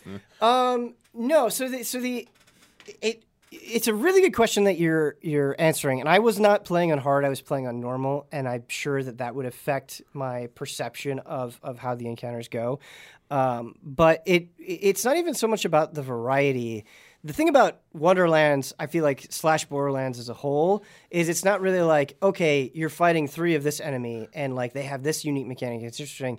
It's not it's not how this plays out. Okay. It's like you go into a battlefield, and you're like, all right, okay. time to clear through dozens of okay. things, right? And so it's like you have to um, – it's it's about making your character strong enough to survive that assault, I feel like. But to add on to your point, there were – I feel like a couple, but especially one in particular was a boss fight where I'm like, oh, this is mechanically interesting. Like I d- died multiple times as I was learning the fight, right? So like think about like a Final Fantasy fourteen fight where – the boss fight is fun because you kind of learn it in chunks and you get down individual mechanics. There's a boss fight like that that I did in Wonderlands that had that exact same feeling. And I was like, the game, this is so cool. And I feel like the game is trying to do this here and there, but it needed way more of that. A lot of okay. like the special enemies that I would encounter were just like, oh, they have more health. Like, and it's maybe not that simple, but they, they really just felt like kind of beefed up. Uh, regular enemies was which was disappointing. Okay, that makes more sense. Yeah. Do you think because the earlier at the beginning you alluded to like a giant asterisk? Do you do you think like like every the elements for this game like the core that's there for yeah. like for, from Tiny Tina's perspective what they're doing different? Yeah. Do you think it's held back by like the Borderlands kind of like shell like or, or around it, or do you think? I don't know. Like, do you, do, you, do you see any like limitations because it's still within the context of like Borderlands, or it, it works for and against? Okay. It. Um. So here's how I would say it works for is, and I don't want to ruin anything, but there are like Borderlands characters that you'll meet in this fantasy setting, and it's like, oh, like that. You know, you got to kind of turn this character on their head a little bit, or it's just fun okay. seeing them interact in a fantasy world. And so having that opportunity to kind of be playful with those characters, more so than they already are in Borderlands, I guess, uh, is neat. But then on like on a fundamental level, and I felt this during the preview and I never really got over it, is it's just like you have this tabletop setting, you have these fantasy creatures, you have this fantasy land, and it's still just Borderlands guns. Like, you, you might try to make them a little bit different, but they they feel like fundamentally exactly like they do mm. in Borderlands. Like, yeah. like sure, maybe in the most technical sense, you could list out some differences, but these are just Borderlands guns. And granted, you know, you can do builds that focus on melee attacks, but I, I don't know. I, I, I think... like the spells are neat. Um, there are spells where it's like you can create like this giant crater that just shoots out, or you can have a comet come down, and th- those things are cool. And I feel like mm. play on the fantasy elements, but uh, I think the like yeah, this is just more Borderlands. Really comes from the guns and how similar they feel to. You know, everything else. Uh, the thing I would be, uh, the, the thing I'm most curious about is the writing. This okay. is a Borderlands oh, yes. game, right? Not m- not my favorite, but it can be fun in small doses. Yeah. But I, my experience, it goes in way too hard, too often for okay. my taste. What you said at the end there is is absolutely correct. So I would actually, some of the some of the jokes are legitimately funny, right? Like, like there there are there are jokes that they do, and I'm like. I, you know, you appreciate it in different ways where like, oh, that's just really clever, or that came unexpectedly. And like, it's constantly trying, right? Like mm-hmm. um, there, there are some things that really landed for me, and I, I could take a step back and be like that. I, I appreciated that. It's not the quality of the writing that is bad, because even characters in the preview, because the, the whole setup for Tiny Tina's Wonderlands is Tiny Tina's the, the D M, and she's mm-hmm. playing with two characters, right? And at first, because they're voiced by Wanda Sykes, um, and why am I blanking on the other guy's name? It's like Andy Sandberg? Andy Sandberg? Yeah, yeah, it's yeah, okay, Andy Sandberg. So they're they're voicing the two characters. And when I walked away from the preview, I was like, these characters are, are nothing. Like, this guy's just dumb, and Wanda Sykes is just playing this robot character who's just kind of like really wants to play by the rules and... Right. They just they seemed very one-dimensional. And what's funny is after finishing the game, they're still one-dimensional, but they really grew on me. Okay. And I think that the game gives them enough space to kind of explore the humor and have their personalities bounce with Tina in a way where it's like, okay, I like them a lot more than I thought I was going to. So there's good stuff. The problem with Tiny Tina's Wonderlands is not that the writing is terrible. It's that it just, like... Relentless? It is relentless. Like, I, yeah. I cannot, until you go through it, you cannot understand how relentless it is. Just, like, and you're just like, please, please stop. Like, you don't need to, like... Quip about every you, you single to, thing. You do not need to quip about fucking everything. Like, they they just never stop anywhere that they could fit in a joke. They do, and it's like... You guys should have taken out some of these jokes just to let the, the... Like, it's so bad, and they're joking so much that you will constantly, I feel like, interrupt jokes with another joke just because, like, maybe you moved too fast or you did another action, and you're just like, for the love of God, just, like, slow down. Like, I think everybody would have more fun mm-hmm. if you just chilled out for a second. And it's made even worse by the fact... And this is, like, one of the most annoying things in the game, is your player character... Right, because you have so much control over the customization, they don't really have a personality. So the way that they fix that is they have them say the same, like, very small handful of lines over and over again. And after, like, twenty-five hours, you're like, you, you never need to say that again. It wasn't funny the first time. You don't need to say it constantly. Like, please just stop. Yeah. Yeah. Okay. Yeah. That's what I always fear with their games, and it yeah. seems like it, it continues. yeah, and it, it's a shame because... There's like some, you said there's like good stuff in there. And it's it's not just jokes, right? Like I, I think we're focusing particularly on the humor because the humor is so prevalent. Mm-hmm. But I, I think it just is suffocating itself to the point where I think it's going to mask the other th- the other areas where it's really accelerating in, right? So uh, side quests. There are a ton and ton of side quests. And the side quests are actually like pretty long. Mm-hmm. Uh, but what I would say, and something that I like about Wonderland, is the side quests, in terms of like concept and like execution, are just as strong as anything in the main narrative. And like some of these scenarios, you're like, this is really clever. Like this is a really fully formed scenario that you thought out with interesting characters that have their own bit going on, and that's super funny. I think all of that stuff would stand out way more if you just kind of waited until the player got there, and then you went in mm-hmm. on whatever the joke for that side quest is, mm-hmm. right? But it's like, on your way there, they just never shut up. And so it all, like, even if you're like, on some level you're like, this there's this is good, it all kind of like bleeds out, oh, right? Like, it's yeah. just like, it, it's it's stabbing itself with its own goodness mm-hmm. in, in a weird way. Yeah, and so it's really a shame because, like, just with a few tweaks, I think it could have been so much better. And humor, of course, is a very subjective yep. thing, and so I'm sure there are going to be people uh, that feel differently about it. But it's not. It's the thing that I want to emphasize. I'm not against the humor that Wonderlands is going for. In a lot of cases, I think it's good. Mm-hmm. Um, It just it's just getting in its, it's own It's just way. relentless. Yeah, and, it's yeah. just relentless. Yeah. yeah. Okay. I, I said in the review that, like, this game, if this game was another thing, it would be an a a, a like all sugar monster energy drink is what it would be. Like, that's what it feels like. Oh my. Um But it's also I, I also liked the the character progression so much that, like, I'm in on the D L C. Like, I want to keep building out my character. I want to keep um, experimenting with stuff, keep tweaking. Um, I think all that stuff is fun. And I, I do think there is a, a lot um, to enjoy here, for yeah, sure. Cool. Yeah. Like, I'm semi-tempted by it. Yeah. Um, because, like, I like the idea of, like, a D and D game or something like that. Yeah. In Borderlands. Yeah. I, I, and I really do think, like, I have, if you... I feel like you can fall into different camps with this game where it's like, hey, if you really like Borderlands and you want more Borderlands, this is a no-brainer. Mm-hmm. It's not going to... It doesn't reinvent the Borderlands wheel. It's just more of an already established good thing. Mm-hmm. Or if you have that D and D side of you. But if you're the type of D and D player that, like... It's so funny. Because if you get, like, really immersed, right, and you take lore super seriously in D and D, or... If you're, like, very by the book and very rules-based, this is going to be too loosey-goosey for you. Yeah, I This mean, is like... That's how I was used to our D and D yeah, games. So. Yeah, yeah, yeah. Yeah, no, you have to... You have to...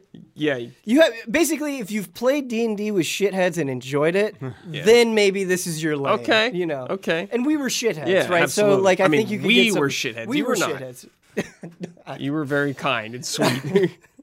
uh, but, yeah, it's it's... It's along those lines. It's curious. It's interesting because, like, I feel like I've been playing this game in a vacuum.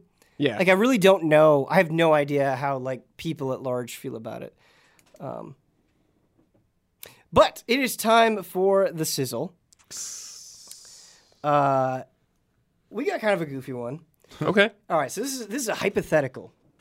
If you could have anything happen, and we're gonna see this movie, uh, the Allies are gonna see this movie together. On Sunday, this coming Sunday, if you could have anything happen with no limitations, if you have anything happen in the Sonic two movie, what would it be?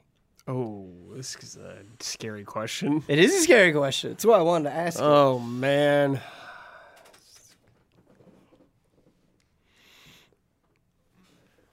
Will Sonic have romance with a human character? Oh, oh my God. Please, no, Damian. That's too would dark. That be, would that be more or less weird than... Because, like, in Sonic oh six, right, she's a human character, but she's C G. Yeah. Would it be more weird if it was, like, a real-life it's, actor? It's, it's all weird, man. What I'd want to happen, dude, is, like, either for Sonic and all his friends get destroyed. Okay, that's like that, that's a good one. I like that. Or fucking Mario shows up. Holy shit. And it's just, like, a dick to them. He's like, I'm number one. You know what you just made me realize is, like, I remember when the first Mario and Sonic Olympics game came out yeah. and, like, how hype people were with it. Like, oh, my God. It's finally They happened. Said it would never happen, but here they are. They're, they're together competing in this game. But now in retrospect, it's like... Yeah. It was a... Fu- like, we wasted this on a fucking Olympics game. You yeah. know what I mean? Like... I guess you did get it yeah. with uh, Brawl. You got yeah, some Smash, Smash but, at least. Like, but yeah, but that's everybody versus everybody. Like yeah. I want, yeah, I want a non-Olympics like Mario and Sonic platform. Yeah, yeah, yeah. That's the dream.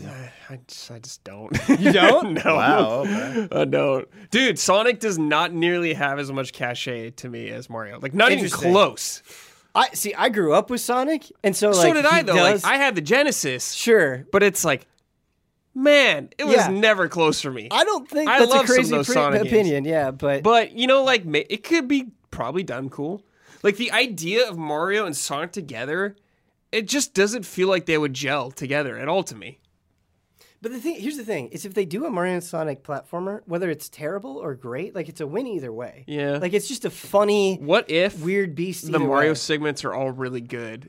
And, and the, the Sonic, Sonic ones are just, the Sonic I ones love that. are just like, like they, eh, yeah, they're decent. Yeah, yeah. It's like fucking, you got Super Mario Odyssey, then you got like Sonic the Black Knight segments. Sure, it's, whatever, yeah.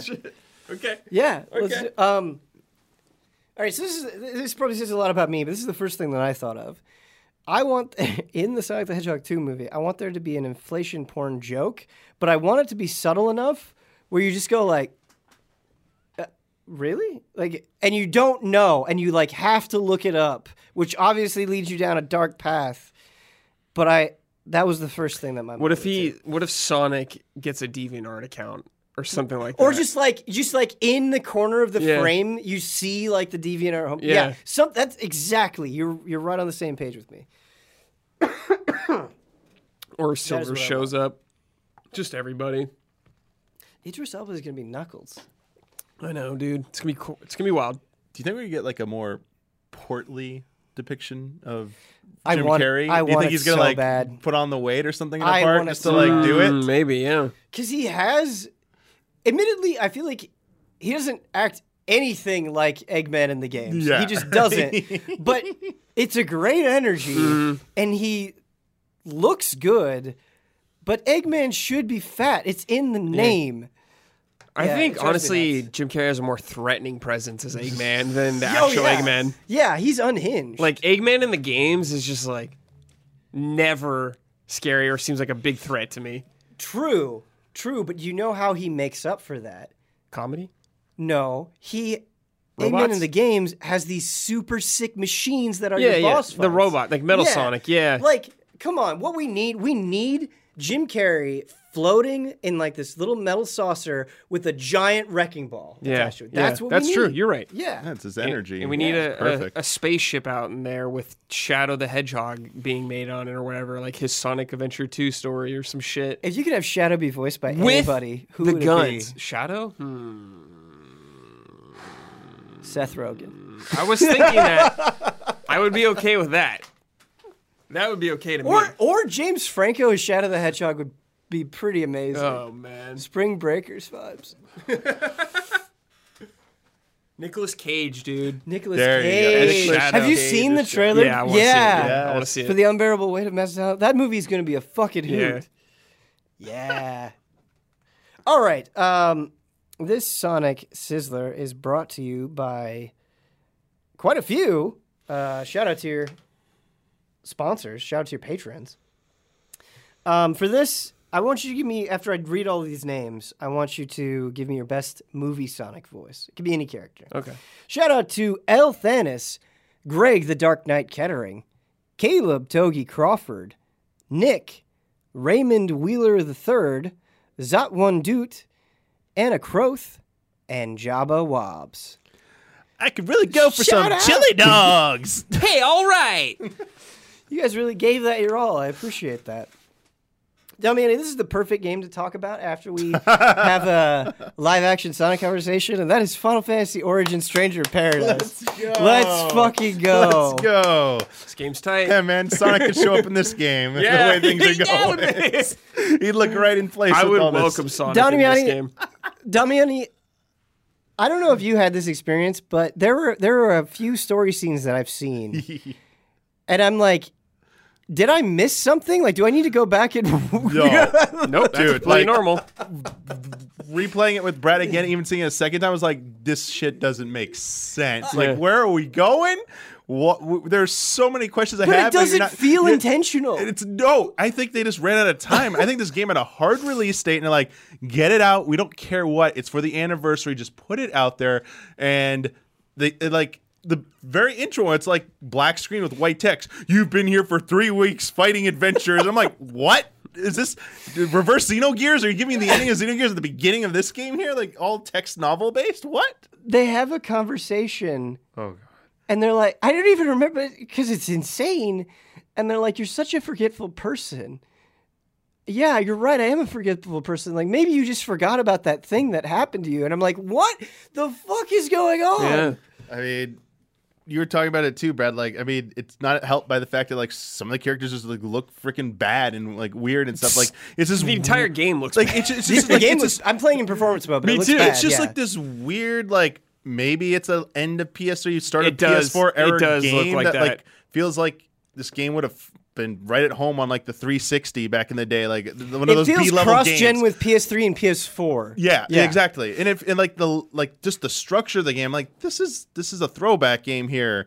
But trying to do it now, it, it feels like it's it comes off as comical, mm-hmm. but I swear they are not in on the joke. Absolutely not. They are not. absolutely no thinking way. This is serious, and yes. like this week we have a vision for this game. And yeah. like, well, I'm kind of laughing at your vision right now. I, I saw something, I think, again, I think it was an I G N review where they're like, it all comes together in the end, and it's like, boy, I got to see that ending. See that ending. Yeah, that ending must be something special. Yeah. Yo, but for real, yeah. Jack is one of the sickest characters in a long time. I'm not even kidding. I love Jack. He's cutscene a... skipper.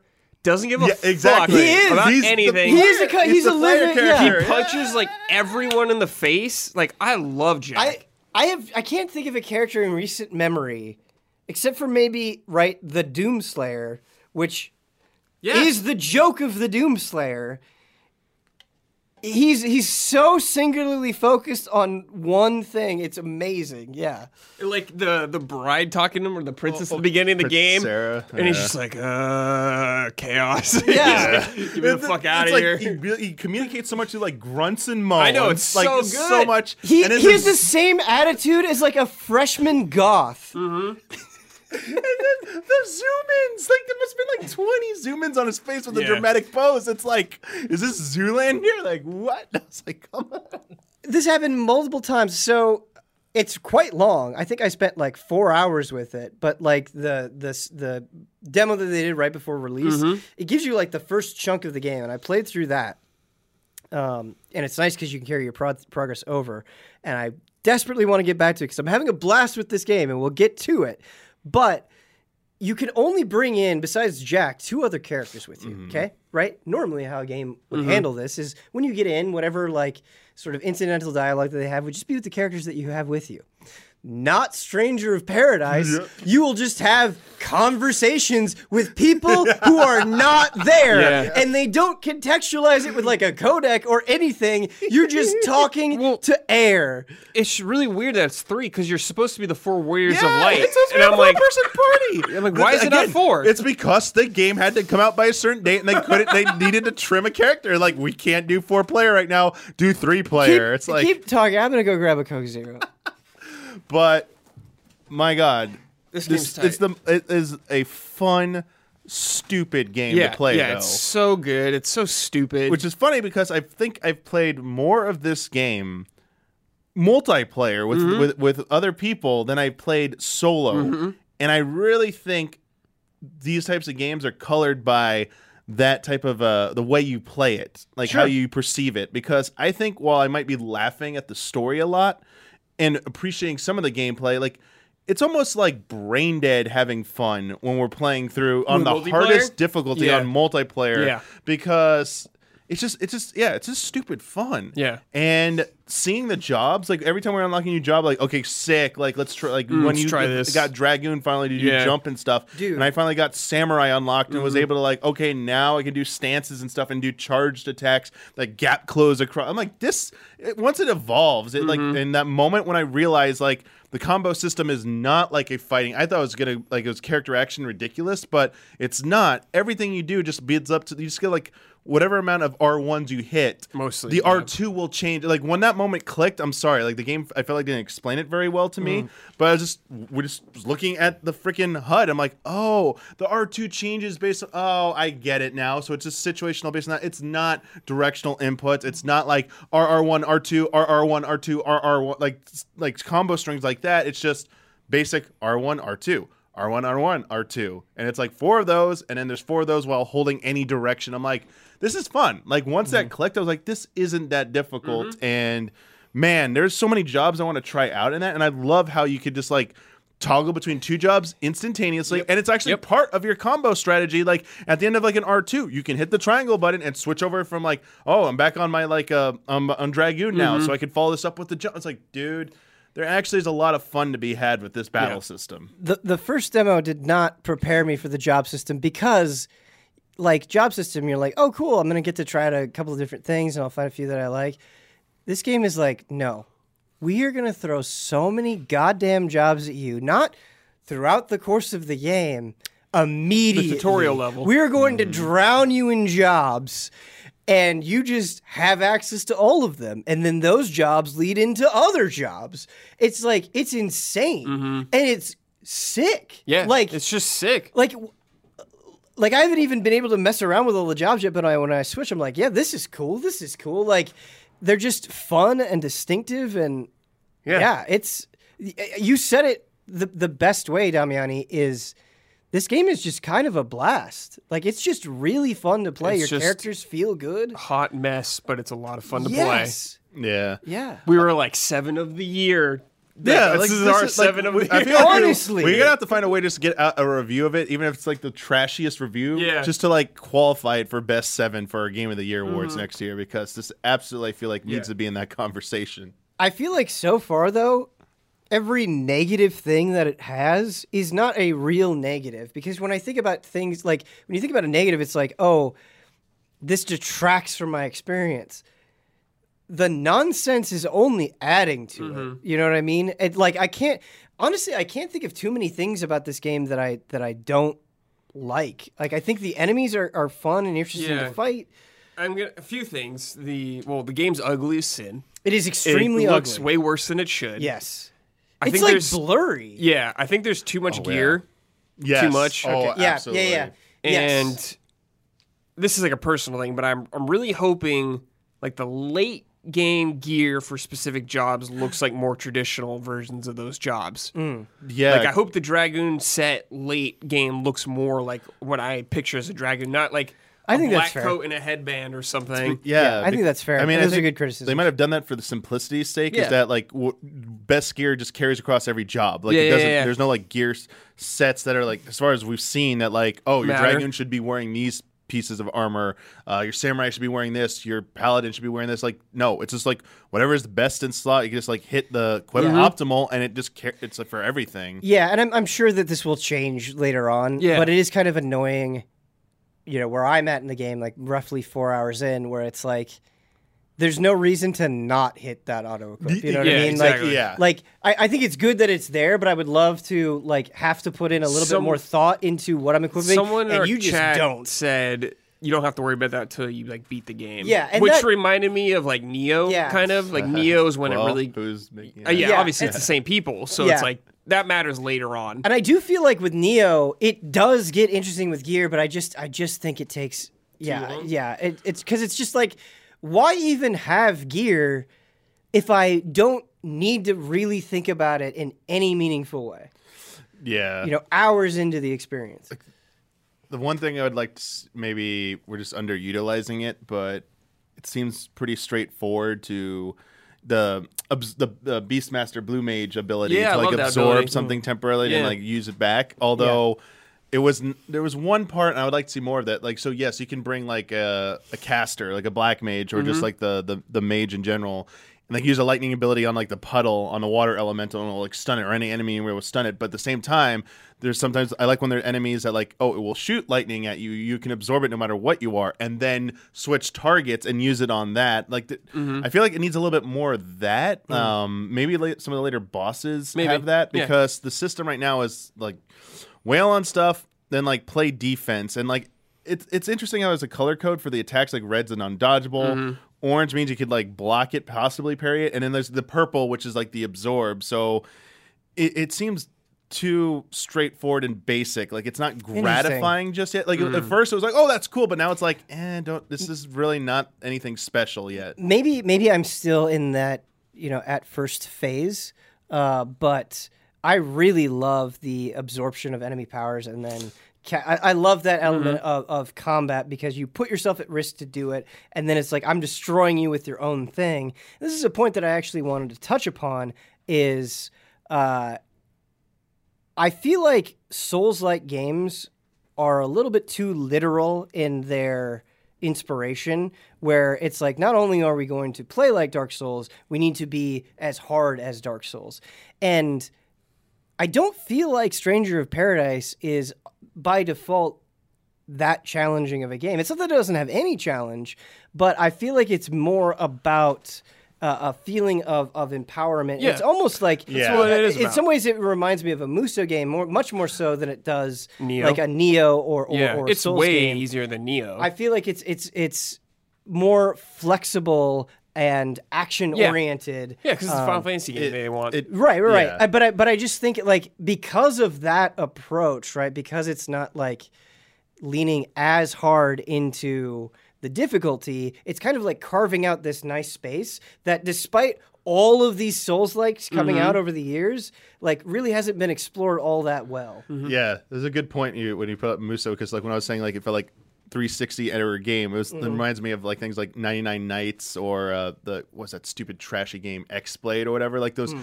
B-level character action light type games and like Musou light games that were just stage driven, and he had like a character or maybe an extra character fighting with you, and it was just like beat them up and stuff. And it's a right. power trip, but like they're just not very high budget, and right. they're they were largely throwaway. Whereas this, they're leveraging the Final Fantasy, and this is something maybe I'm slightly underwhelmed in is um, the paying tribute stuff. Like they do it kind of subtly. Like remember our chat was pointing out like the Final Fantasy nine thing later or something was like one of the, like the most obscure random things. Like yeah. someone in our chat was like a huge Final Fantasy nine f- fan, and they, we haven't gotten to that level yet. And they're like, "I'm a huge fan. I couldn't even tell you it was a Final Fantasy nine inspired stage until I looked it up." Interesting. I wonder if I'd be able to recognize it. Yeah, because yeah. like one of the stages early on was Final Fantasy two. I'm like, "Oh, this is Final Fantasy two." Like I mean, that's a hard one, but.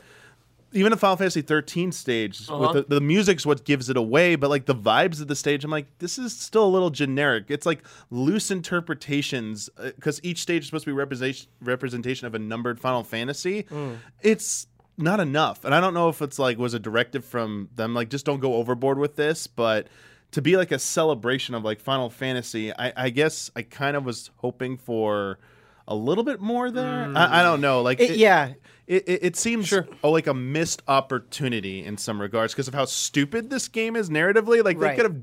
This is the perfect place to try out some of that stuff, in my opinion. It is very strange, and maybe that this will come into play later on. But like on on one hand, I think it works to the game's benefit because right, like in Final Fantasy One, the pirate boss that you fight is is a nothing character. He's literally a nothing character. But here, you know, he has a personality. He has a way of speaking. He has. Um, Uh, he, he's a, he's a character, and so right. I think it's neat that they they can take Final Fantasy One and purposefully, you know, influence, uh, like or not uh, elaborate on is a better mm-hmm. way of saying. Yeah, what flesh them out a little. That's good because it yeah. is it is supposed to be a Final Fantasy One game first right. and foremost. So like the getting that stuff, I think maybe uh, I'm just not the biggest fan of Final Fantasy One, like sure. in its lore, but they are. I guess well, in that regard, they're doing. There's it. Not much there. Yeah. yeah. So you're right yeah. on that. I guess we were talking about this. I was struggling to find the the words to put the words out there, but when I was talking about you on the stream,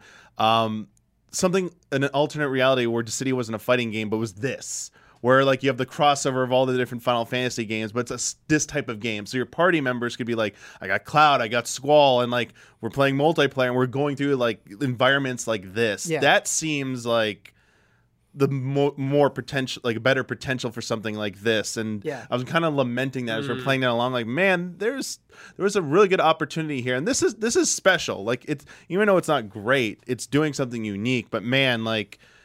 I, I hope they come back to it again at some point because yeah, this too. feels so rushed. Yeah, I, I, under- I understand. Like maybe that was like the whole thing. It was just, they ran out of budget. We got to stop it. But there is a lot of potential with this type of game format, right. and and I hope, yeah, I hope they revisit it. Yeah, it, it, this game.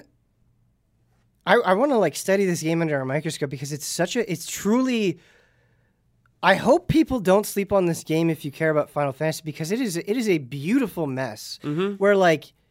This game has to have some of the worst art direction I've seen in recent memory, where it's not that the, the art direction is innately terrible, but it's like you were saying, like there's there's so very little, and you mentioned this with the outfits, that it's like, why are you even calling this like a Final Fantasy one game? Mm-hmm. Like the the so much of the aesthetic is so far removed from Final Fantasy one that it's not even like remotely evocative of that. It's like it feels like at times it's like, this feels like Final Fantasy fifteen mm-hmm. instead of Final Fantasy one, but then sometimes I feel like you'll have very overt Final Fantasy one references, and it's because like you have all of these incongruous elements, mm-hmm. along with him saying bullshit and putting the headphones in his head. It's just like, none of this is adding up, yeah. but in the same way it's adding up to be this beautiful mess. Like, yeah. it's so weird. And like, I, I don't think artistically or visually this game is is very impressive, but it is saved by the mechanics. And so I think if it had more of that tribute stuff without being pandering, like, for example, I think Final Fantasy fourteen is the perfect yeah, thing to look like at ultimate. Here, where it's like Final Fantasy fourteen is constantly pandering. Like, there's there's so many things in Final Fantasy fourteen where it's like, no, it's just, do you remember this thing? Mm-hmm. But it's able to carve out its own identity and its own world that you're never annoyed by the pander, right? Like, Final Fantasy fourteen at this point is not, its reputation isn't built up on how hard it panders to Final Fantasy fans. It's how hard it stands on its own two feet with its world and its characters. And I think that if this game was capable of something like that, it would be much better served. Exactly. Like, like if they make a Stranger of Paradise two, like, yeah, it's fun to laugh at Jack now. I don't know if it's going to be as fun to laugh at him in the sequel, right? Yeah. If you are Jack, who knows? Yeah. Dude, Jack is back. Yeah. Have you, have you finished this, Damiani? No, because okay. I'm waiting no, to play. Yeah. I think we're... Uh, uh, Brad, Huber, and I are kind of synced up now at the same point in progress. Okay, so, how far are you guys in? Uh... Started the fifth or sixth like mission, yeah. so a little oh. bit further than where you are, but just not a bit. Not very far. Not, not very far. Much. Yeah, so if okay. they had four player, Ben, you know, okay, we no, could no. have teamed up as four here. I wasn't even thinking about that. I would just would love to sit down with you guys yeah. on a spoiler mode. Uh, oh, yeah, yeah. So when we see when we see that ending that everyone's when we see that ending, yeah, because I feel like this is one of those things where we have the frame trap conversation, and then later on it's like, oh, okay, like all this, not all this stuff, but some of this stuff. Um, gets resolved. I think this is a, I think this is a good game. Yeah, it is. I think it's a good game. I feel like it's better than I expected, for sure. I feel like it's one of those games that feels out of time, where like I feel like you would play like a lot of P S two games back in the days, and you're like, okay, like this is an unpolished mess, but it's beautiful. Like, it's, you know, like, mm-hmm. for all of the things that it may not have going for it, it has, like, this undeniable heart and, like, weirdly unshakable sense of fun that you're just, like, you're just kind of in love with it. You can't deny it. Yeah, I feel like, in a way, I'm almost enjoying this game more as its own thing than because I am a huge Final Fantasy right. fan. You know what I mean? Like, it... As you were saying, Damiani, it's not that great on Final Fantasy tribute stuff, but I just like fighting things. I like messing with the jobs. Um, I like the affinity system where, like, the more points you put into affinity, you can level up things at the same mm-hmm. time. All that stuff is neat. I like that they make it fairly easy to level up other jobs if you haven't been using mm-hmm. them. Um, so they give you a lot of reason to experiment. I like some of the enemies, dude. Like, Tonberries are in there. Dude. Tonberries are in there. That's cool, man. Lightning. Yeah. Don't That's mess with them, man. I mean, yeah. I've, Chef's knife. I ran into a Tonberry, and it wasn't, I was like worried because I'm like, oh man, this is it. This is going to kill me. And it wasn't that big of a deal, but maybe later on. The Cactuars, I feel like they're like little scurrying mm-hmm. bastards, which is perfect. That's nice. We got taken out by Tonberry at yeah. one point. Well, I was we trying to stab. I was trying to. I was trying to see if you could absorb, absorb one of its powers, because you can do that on the Cactuar. You can absorb mm-hmm. thousand needles oh. and use it right back. And I was like, oh, sick. Mm-hmm. So going for that risk reward, but you know, whatever it did, just like yeah. paralyzed all of us and just did a one shot. And you're like your finisher stuff. Attack where they turn to crystal, like just something about the oh, like punching yeah. them in the face and them turning they crystal. They really go so into those sick. Animations, yeah, for the different. I'm like, enemies. This is awesome. That's cool. Yeah, yeah, yeah. Um, What was I going to say? What was I going to say? Um, uh, it's on the tip of my tongue. But, but Stranger of Paradise two. Stranger of Paradise two. No, give it some no. more time. Oh, more budget. Your A I companions are like not worthless. I yeah, they're like. not worthless. Okay, yeah. they're not worthless. Yeah, yeah. I, I mean, I'm not going to like sit here and be like, oh my god, they're the smartest things ever. But yeah, I but feel they, like they could definitely be worse. Yeah, I feel like they do the job of. Hey, like, take aggro from me for a second, like, mm-hmm. decently well. Mm-hmm. Yeah. Brad, a uh, game that I feel like has been getting a very mixed reaction, another one that I previewed and was like, hey, I like this, I, but I can also totally understand why other people don't, is Ghostwire Tokyo. Yeah. Oh. Hey, I like this. Okay, also. Do you? Okay. Yeah, I like this. I, I thought there was a fifty-fifty chance on you yeah, saying I whether like or this. Not you like this. Okay. Well, we here at Easy Allies are all big fans of Tango. Yes. So I guess it's kind of no surprise that many of us like this game. Maybe I'm incorrect, but in terms of like the game journalist circle, I feel like we're the biggest Tango yeah, fans we are. In the industry. Absolutely yeah, we are. Okay, okay. Yeah, no one talks about the Evil Within no, or Evil Within two like, like us. I feel like no, no one, one talks no about one. The Evil Within as much as we do. Yeah, no one yeah, does. Yeah. But yeah, so this is like a a really cool open world game. I was surprised, like, oh, open world game? Yeah. It's an open world game. It is a very open world game. I was like, whoa, game, what yeah. the hell when I hopped into this? Mm-hmm. But it's it does a lot of the open world stuff, and mm-hmm. if you're burnt out on that, it might not be for you. But I think the setting of this game is so well done. It's yes. so cool. Like, yes. I don't know what district of Tokyo. Is it Shibuya that you t- you're in this or whatever? I don't know. Um, whatever I believe it is. It is Shibuya. Yeah, I want to say that that but is like, correct, but I could be wrong. The whole game takes place in like Shibuya, and you go in through these like the game's like constantly like wet ground or rain mm-hmm. coming, and very at night, very atmospheric. You know, you're going by little shops. You go to convenience stores, like a little ghost cat selling you stuff. It reminds me of Yakuza in kind of a way. Yeah, but if all hell broke loose, kind of thing. It, it, Brad, it's definitely one of those things where I have to uh, recognize my own intense bias where I think it just does Japan yeah. and, and, and, and indulges in the culture of Absolutely Japan so much it where it's like, okay, of course I'm going to like this. Yeah. But I think it commits to it enough and follows through on it enough yeah. that I haven't had this feeling where it's like, oh, this is such an authentic portrayal of Japan mm-hmm. since I originally dove into Yakuza. Yeah. Way back in the day. Totally. Yeah. Um, and that that was definitely an appeal of those games, and I, I feel that vibe yeah. uh, carrying over here. And I like I like the combat a lot in this game. I like the combat. There is not much to it, but I do enjoy it. Right. It's not like super crazy complex. It's yeah. like first person shooter, just a little more flary, I guess. Yeah. A little more showy. You're, you're shooting. You're, you're shooting your hands like different around. Elements, yeah, and you're yeah. doing these cool hand signs. You got like your wind for like quick little shots. You got your water one that can kind of do splash your shotgun, down. Yeah, yeah, shotgun. Yep. And your fire's like your your Magnum or your R P G or something like that, which is cool. And you got a bow and arrow you get later on. You can use yep. like shoot, which is nice. Yep. But I like I like being in the world and seeing a dog there. Mm-hmm. And he, like, talks to you. You can, like, talk to animals a lot in this game. Yeah. And you, like, give him some dog food. And he's like, oh, thanks. Yeah, and he'll dig you and up he'll something. Dig you up some treasure. Yep. I'm like, this is sick. I love this shit. Yeah, yeah. Or, like, some of the side quests, you know? Mm-hmm. You're, you find these spirits that are cursed out there. They tell you problems. And you may go into, like, an interior, like a hospital, which is really cool interiors to go into. They're really sick. And you, like, yeah. take out some, some evil spirits and, like, help them get through the thing.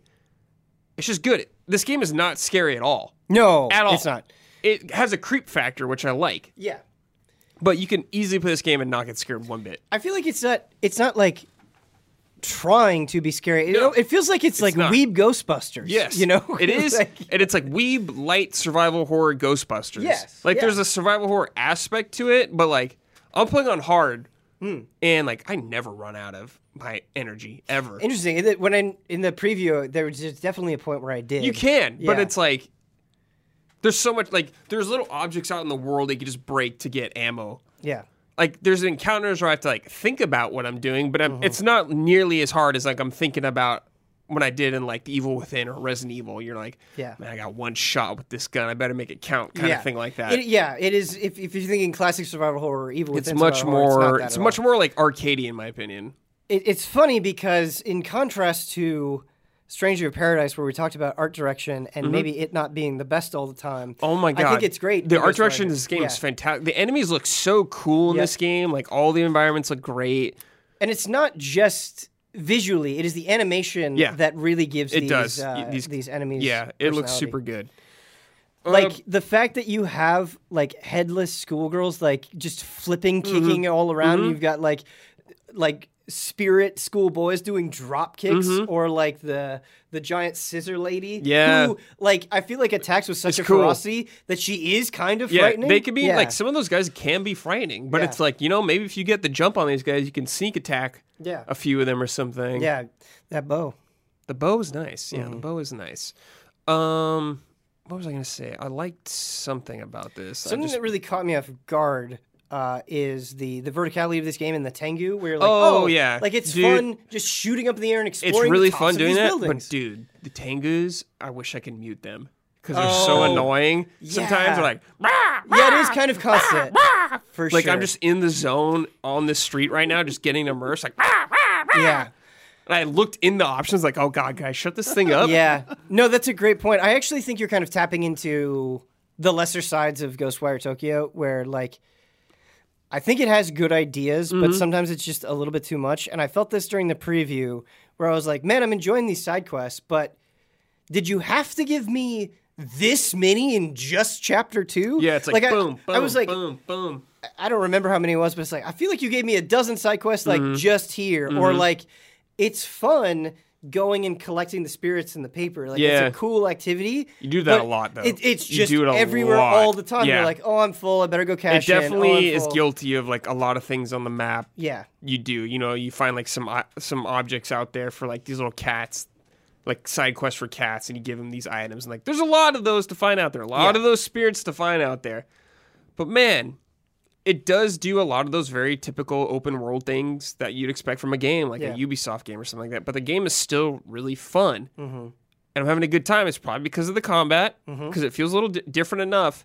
And the environment and art direction is just so good. Right. And I actually like the story. It's like very mysterious, the whole story thing. But you're like with this guy, K K, who's yeah. in your body, stuff like that. Like, I like this. I'm, I'm in finding out this stuff. I think... Actually, much it's funny because it, I'm like, man, I could say the exact same thing about Resident Evil. I don't hear me out, okay?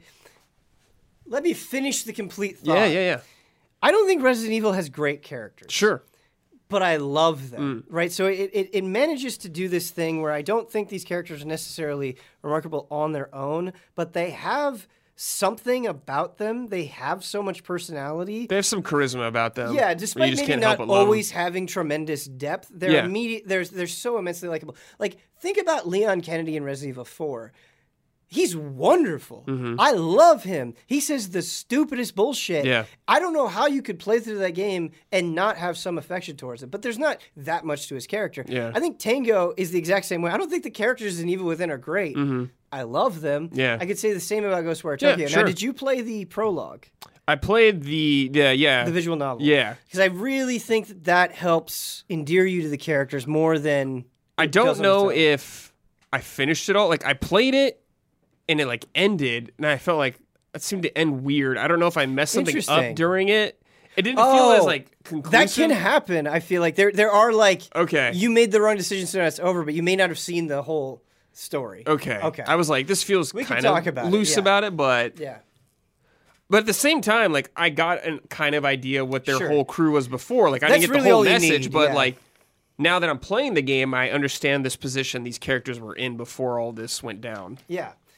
Because, like, K K is just a classic Shinji Mikami gruff old man character. Yeah, Sebastian. Or middle-aged, yeah. He's Sebastian. But you're like, God damn it, I love you again. You know, yeah, like he. J- I just love yeah, you. Yeah. You're just so cool. Yeah, yeah, yeah. Absolutely. You're just, same shit I've been playing forever, but I'm cool with it.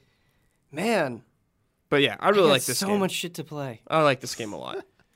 It's a lot of fun. Yeah, it is. It's it's one of those games, right? Like, there is no way Ghostwire Tokyo is going to be in our top ten games of twenty twenty-two. Maybe personal. Maybe personal. We'll ex- see. Th- but you're touching on it, though. Yeah, you're touching on what I'm going to get at. Where it's just like, uh, you know, I could sit here and talk all day about Elden Ring. It's an amazing mm-hmm. game, blah, blah, blah. We, we all know that. Ghostwire Tokyo is that, like, seven or eight mm-hmm. where you're like, just this is exactly sings, what I wanted you to, to be. Me. Yeah, yeah, it sings It sings yeah. to yeah, yeah. to that Definitely. person. Yeah, yeah. Um... Last game I'm going to talk about is a game, uh, actually, th- this was an Audible by Bloodworth. Oh. I was going to put time into something else, and he's like, hey, you want to check out uh, Lego Star Wars, the Skywalker Oh, right, Saga? yeah. Uh, yeah. And um, it is, this is, okay, I have a lot, I have more complicated thoughts about this game than I was expecting to. Okay. okay. Because I, pl- so there's, there's, n- the way it works is there are all of the movies, all all of the, the, the Skywalker Saga movies in this. So you have the original trilogy of the prequels, and then you have the Disney sequels, all of them. And I played through, and it took me, I don't know, like an hour and a half, two hours, something like that. Somewhere between one and two hours, I played through all of episode four. And I was like, that was really fun. It felt like you condensed it down perfectly. Uh, it felt like there was enough going on in the levels where I was solving little puzzles. It was, it felt like, okay, these guys have been making Lego games for like the last twenty-two yeah. years, and you can tell. Like, they've got this shit down to a science. Like, it's just, it's so refined. And visually, I w- that's, that's what really caught me off guard, is I'm like, damn, this is a good-looking game. Like, the, it just... Everything is so crisp and clean, and like even on like the Lego hands, you can see like a little seam, and you're like, oh, that's how the actual product has it. So there's this wonderful, like, immaculate attention to detail. The animations are spectacular when they're doing the cutscenes. They're saying the exact lines from the movie, but they'll have little visual jokes in there or something. The humor. Yeah. Does the exact opposite of Wonderlands, where it's good, but it's not constantly in your face. It comes in pretty regularly just to keep things cute, just to keep things lively. And uh, it was neat going through episode four, because you had like these sort of puzzle-based levels where you're trying to solve stuff. You have to uh, defend Chewie as he's repairing the Millennium Falcon, Uh, so you can get out of Mos Eisley. That was fun. You do, you, you're piloting an X-Wing, and of course you're doing the, the trench run. All that stuff is great, okay? Then, I was like, okay, I could move on to Empire Strikes Back, because within a trilogy, you have to do the first, second, and third, right? So to do Empire Strikes Back, you have to beat A New Hope. The first one, gotcha. Yeah. But you can jump around. Between trilogies? Between the trilogies. So I was like, rather than move on to Empire Strikes Back, and I play, I played this game for like... three, four hours today, something like that, uh, I jumped into Phantom Menace, mm-hmm. okay? And I was like, what happened here? Like, visually, and, and the humor and all of that stuff, it was still there, but I was going through multiple missions, and I'm like, I feel like that lasted two minutes, and I did nothing. Oh. And I was like, it, like it, it was fine, but it was, it was, it felt so rushed and so simplistic that... Like, it's like, just slow down. I felt like I was like, I was like thirty minutes in, and I was like, I've, I've been burned through so much of the movie. And this is aided by the fact that in between levels, they kind of have this open world structure where you can explore, you can do side missions, you can get extra bricks, which you can use for upgrades. And I think the upgrade system is really cool, because not only do you have like general upgrades, but if you're just free roaming and doing side missions, you can pick your team up of anybody. Mm-hmm. So it's like, oh, of course, I'm going to put the Mandalorian on my team. He's got Grogu with him. And like the, you can do upgrades by category. So let's say you want to level up your bounty hunters. You want to level up your protocol droids, so on and so forth. So I think that that's a neat system. Uh, I think having some breathing room in between the missions is good. I did the pod race in episode one, and it had this neat first-person perspective. Cool. Uh, but... Like, I feel like you can get... I, I don't know yet. I'm not at the end, but I feel like you can get through episode one so fast, and there's not enough meat on the bones of the mission that it's like, this is technically well made, but I feel like maybe by doing nine movies, I know you guys are capable of, of good level design. I saw it in the levels that I was doing with New Hope, but I worry that by trying to do so much at such a high production level mm-hmm. that, like... the other movies are going to suffer as a result. Yeah. I'm really terrified yeah. of that, because this was a game that, like, early on, I was so high on it. I was like, this is great. Like, if you love Star Wars, you have to play this. And then as I was going through The Phantom Menace, I was just like, damn. Like, it, it was never bad, right? It just felt very thin. Mm-hmm. Yeah. yeah. Huh. Yeah. Interesting. Yeah, I wonder how the other movies will shake up. Mm-hmm. Because... um I've dabbled with plenty of other Lego games, and I, I, I, I, I've really been impressed over the years, because it was always, the Lego games I always kind of ignored or never really cared for, but over time I've definitely grown in appreciation of them and, and, and can see how well made they, they are, and I was definitely craving some more of that craftsmanship, because I think in terms of, like, controls, for a little Lego game, like, its cover system is better than you would expect. Like, you can just snap onto a wall. Uh, the aiming feels nice. The dodging is good. Again, the animations are super fluid and and, and satisfying. uh, while still retaining that simplicity. But yeah, it's something where like I've seen the sparkle of it, and and I hope that maybe this just the Phantom Menace is just a fluke, and I'll go and I'll play Empire, I'll do Force Awakens and Last Jedi and so on and so forth, and yeah, maybe it'll just be an anomaly. Yeah. But yeah, that definitely okay. that definitely had me worried. Sounds about like the real world experience with the Phantom Menace. You got out of it like, ah, this is a fluke. The next one will be better, right? yeah. No. Yeah. But I mean, that's kind of the, the yeah. great thing about Lego games is even if you don't, however you feel about the movie, right, the levels could be interesting. Yeah, totally. To go through, you think, I think the obvious answer I would say is like, it'd probably be better if they just let you jump around to any ga- individual like installment rather than having to play them through as a trilogy to maybe. Like, if you, like you're getting tired with Phantom Menace, it's like, you know, you have to finish. Like, I- I'm going to stop. This is not great. Just hop into, like, the next one to, like... Yeah. I, I the thing is, is I think if the levels stand up on their own, you, you won't even think about it. You're like, oh, I just want to go through everything anyway. So you wouldn't feel that impulse to bounce around. But if it is not going to be, like, amazing quality, being restricted definitely does feel like a punishment. It's actually, Damiani, a lot like we were talking about with Kirby, where we were talking about, mm. like, all this extra stuff, right? I feel like in Kirby, even though I didn't ignore the collectibles, I feel like the the main path is satisfying enough on yeah. its own that you you would be fine if you just did that. In Star Wars, there's tons of things you can collect. You know, you can get True Jedi on every level. You can go after all these bricks. You can do all these side objectives. And that's all well and good, and that should all be there. That's fundamental to, I think, these Lego games' philosophy. But, like, on some level... the basic mission, the actual task at hand, has to have, feel somewhat creative or satisfying or involved. Okay. That, so. that, that, that's a good thing to have. I also think maybe it could just be like they were just, as you said, like maybe they just couldn't, it was too ambitious. Yeah. And someone just always said, get the main trilogy correct. Like, get make yeah. that the best, the standout, because don't invite that smart type of move. criticism.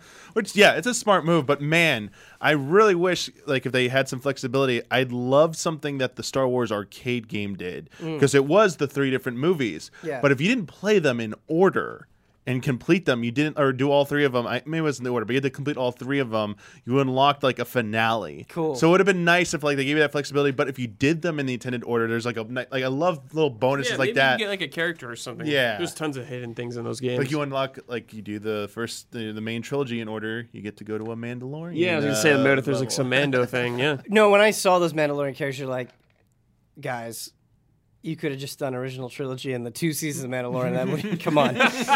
Um, but all that aside, um, I have to say, uh, for a lot of the major characters, it's not the original voice actors. Oh, yeah. Um, and some of them are better in, than others. Uh, but I have to give, whoever the fuck is doing Han Solo is crushing it. Wow. Like, wow. He's a hard guy to imitate. I cannot yeah. believe how well they're doing. Like, I think, like, the guy who's playing Luke, mm-hmm. I think he's doing a fine job, but you're like, yeah, that's not, not Mark Luke, Hamill. Yeah. yeah. That's not an insult to him, right? I think sure, he's really yeah. doing it as all, but the guy who's doing Han is like, damn. I think job. you're you're more Harrison Ford than Harrison Ford at this point. Yeah. Like, he, he, he crushes it. Um, I think the guy who does old Obi-Wan is the guy who did Obi-Wan in Clone Wars, and he also does oh, a very good job. Yeah, yeah, yeah. Yeah, um, he's good. But yeah, who's ever doing Han Solo is crushing it. Cool. Don't know who it is. Um, this is pure speculation on my part. Know that going into this comment. This could be total bullshit.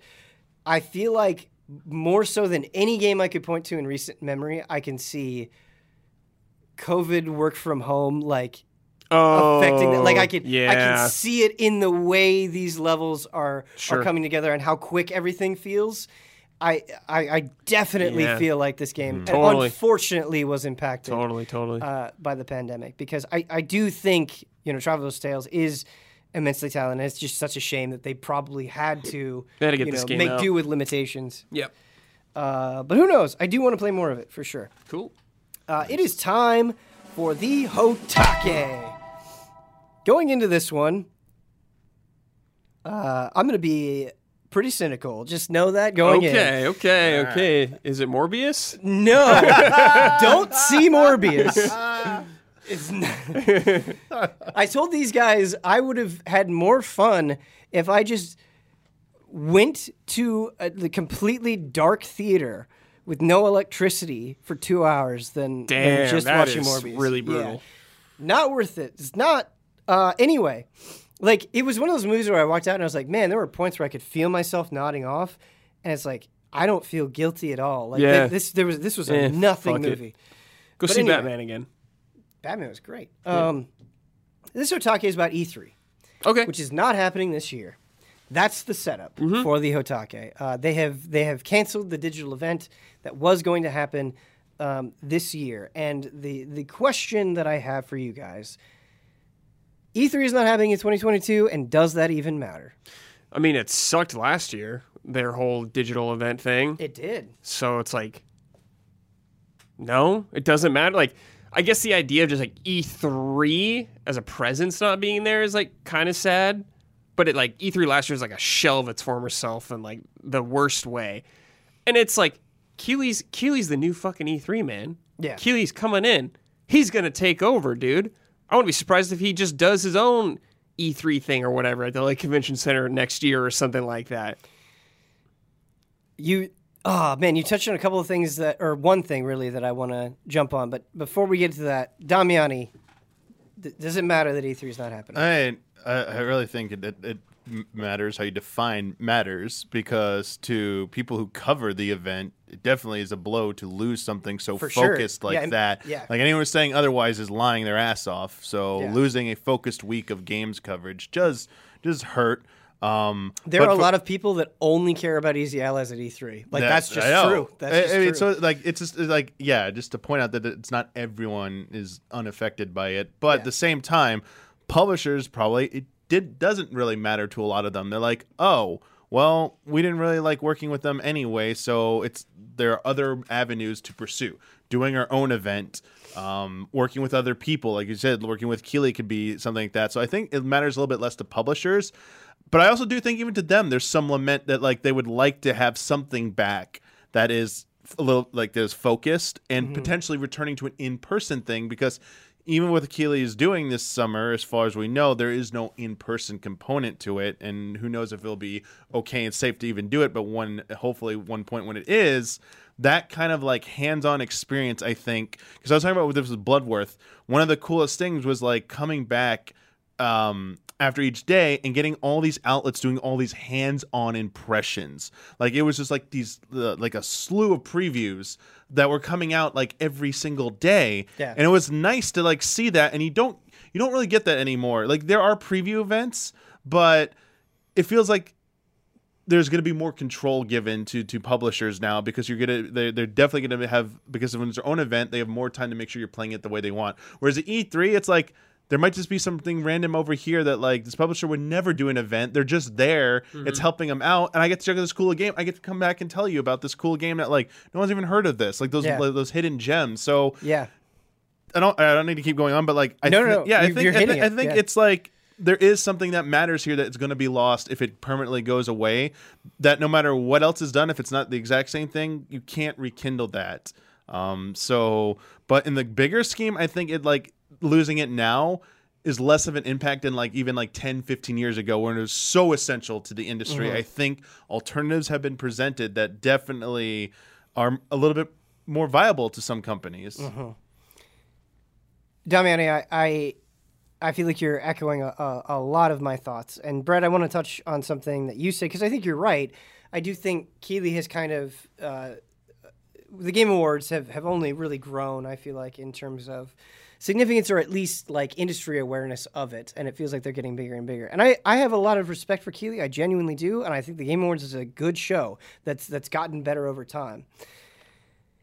It's not E three though, and I think what the magic of E three is, and this is not just an E three thing, I think this is like kind of a universal thing, is like fucking the all the beautiful, interesting edges that things used to have are just being whittled away. Mm-hmm. You know, like E three was magical because you didn't know what was going to happen, and all of these different companies, many of which had no business being on stage, like in a in a video games were like no one took them seriously, and so people who probably shouldn't get on stage got on stage, and they made a fuckery of themselves, and it was hilarious, and they created memes that lasted for like more yeah. than a decade. You know what well, I mean? It we're, was beautiful. We've already been moving away from live, live press conferences. Right. But what I'm talking about with Keighley taking over is I'm not talking about the idea of going to a space where developers are and people come to play the games like we did at E three. I think that yeah. could still happen just under a different name.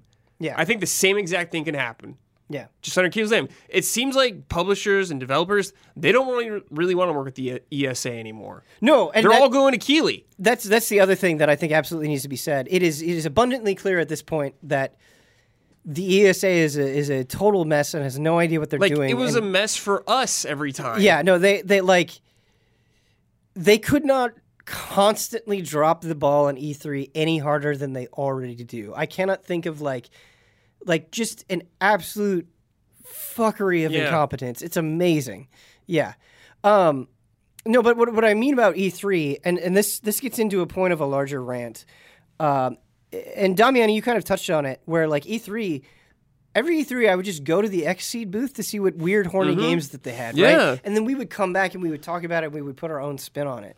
And, like, it was just, it's just a beautiful mess. Like, you'd go and you'd see things and, like... You just have stories to tell, right? Yeah. Like, like, you know, think about Huber's, like, Yakuza E three story, right? Like, that that's something that had personality. That's something that had individuality to it. And it's not that I think the Game Awards are bad. I don't. I, I think they're great. I think Nintendo Directs are great. I think State of Plays are great. I think Xbox stuff is mm. fun. I'm always going to watch that stuff. I'm always going to do it. But I feel like with these super controlled messages that are micro-focused, and everybody kind of gets to cut out their own space. They don't have to compete with everybody else. You know, like, it's just, it's so clean, and you're just, you're rubbing off that edge a little mm-hmm. bit, right? Like, it's, it's, it, like, technically gets better, but it's way less fun. Yes, but I still think you can have that element of walking up to the Xseed booth or something yeah. like that. Like, I think that For could sure. still happen. Yeah, and maybe maybe I just am being overly cynical about it, but I, I feel like I had this point um, really hammered home to me because I've been I, I'm not I, I've been falling behind now, but mm-hmm. I got into this comic book kick, um, and I was downloading like manga and comic books on my iPad, and I was like, oh, this is so convenient. But I w- I started going to my local comic book store, and it suddenly got to a point where I was like, I have to do this. And I got annoyed, and I was like, oh, I'm going to download comics again because they ran out of stock of things. And it, mm-hmm. it, like, it has its own anno- annoyances where they didn't get their shipments in. But something that it did have is it had people that you could feel their passion, and they had, like, interesting things going on. They had rare comics on the walls. You could overhear conversation. You could mm-hmm. see people freaking out about magic cards. And it's like, I don't get any of that when I just go to Kindle and I download it, and like it's super convenient and it's awesome, and the comic is still just as good as it is, but like all of the culture is just gone. It's just sucked away. And I feel like we're like yeah. this is not just like a video game thing. I think we're at this point of like ultra convenience mm-hmm. where like technically it's making things better, but like th- th- there's nothing has personality more. Like you just you just download everything everything everything that you need in a human. Like you can just download in an yeah, app dude. but but you don't get any sort of warmth. It's like yeah technically you can drink mush that gives you all of your essential nutrients, but it's not a meal that you yeah. enjoy, you know. I think I it's mean, like kind of that even if of. E three was there this year, you wouldn't get that. You wouldn't yeah. get that feeling you're hoping for. No, no, no. I, you're right. You're right. If, if E three were to come back, I, like we said, I, I think E S A is a mess, and I don't think a digital showcase like, would be as good as the glory years. E three, yeah. unfortunately, got shittier and shittier as it went on. Totally true. End. Yeah. It's like when it like those stories of like you going up to X C, just going to see a game, playing, checking it out. It's like yeah. Those days were dead. Yeah. Like, you would have to wait in a five-hour line for yeah. any oh, game. Yeah. When they opened it up to the yeah, public. Yeah, you couldn't do that when anymore. They opened it up yeah. to the public, and they didn't have a very great plan of attack for that, especially when there were other major international gaming conventions yeah. that had solved that issue. Um, e- the, it seemed like the people behind E three, the E S A, and anyone in, like that was involved in its planning were focused on the typical, like, I was like, I mean, you call it dollar signs, whatever you want to call it. They were chasing something, and it, without fully really comprehending what they, they they had, like the the idea, but they didn't have like the vision and understanding how to get there. Um, and it felt like they just wanted to get there as fast as they could um, to take advantage of the situation. And it was kind of like all downhill from there. So like, if they were ever to come back, like I yeah, I'm not even like sure what it would be, but I mean, there definitely is something to having it. Something similar come back someday, because was it a recent article? I think it was uh, was it Patrick Klepek who just wrote the article about uh, E three, and how I saw a sentiment, an excerpt snippet from it retweeted out. Um, it was Dan Reichert who did it, um, um, who retweeted it, I believe, that said E three was the you made it moment mm-hmm. when you covered it in the industry. That's exactly Absolutely. how it, it was. was. Like yeah. the most perfect way to phrase yeah. it. Like yeah. it was this like be- like we're talking about Stranger Paradise. It was this beautiful mm-hmm. mess of chaos, mm-hmm. but like to be there and actually be there in official capacity was like your street cred. You, yeah. fu- you like you are in this yeah. industry. You actually work here, and it's why so many people wanted to go there. Regardless, it was like because they felt like it was something you could tell everyone. Hey man, I went to E three and like here's my badge and stuff. It's like, oh man, like you should flash on the internet, like you're somebody now, and like that time kind of time is like gone away. Yeah. But I feel bad that some people yeah. might never get to experience no, they won't. that. Yeah. But I think like once you work long enough, like that magic transforms into like. Conven- you want convenience when you cover E three, and like when they opened it up to the mm-hmm. public, so you, some of that convenience was sacrificed for our jobs. Mm-hmm. It yeah. was not as easy for you to stroll up to Xseed booth without an appointment. Right. When, when any other year, it's like, what the hell? Like this sucks. Like who cares if these other people are here to get like free shit from your booth or stuff, or like they'll play it, but they're never going to tell anyone about it. Like it seemed to like that. That was like yeah. the mess where I'm like, they don't really understand it. And your thing was so right. Like. About not just like games or technology, like ever since industrialization began, like right. the sacrifice of humanity in the name of efficiency. Can people favor convenience, but like you gotta sacrifice that love and care that right. you put into a product. And like this is what happened with like with E three, with the, the, the digital press conferences. They're more efficient for the people who make them. They might be more efficient for people who consume them, but at the same time, like even Nintendo in-person conferences yes. had a little bit of magic. Of like, course, yeah. Koizumi dressed up like a fucking cat. Yeah. And you're like, it's like six in the morning. Yeah. And I feel like I'm going insane, and I don't want to laugh at this man. He's a genius. But he looks he looks so dumb in a beautiful way. Yes. Yeah. Yes. Yeah. Like, I definitely think the big event at a place, a convention center, can return. But yeah. I don't necessarily know about press conferences in the old way of in a room yeah. with a live crowd. It's just, you said it, Tommy, and I really think you hit the nail on the head.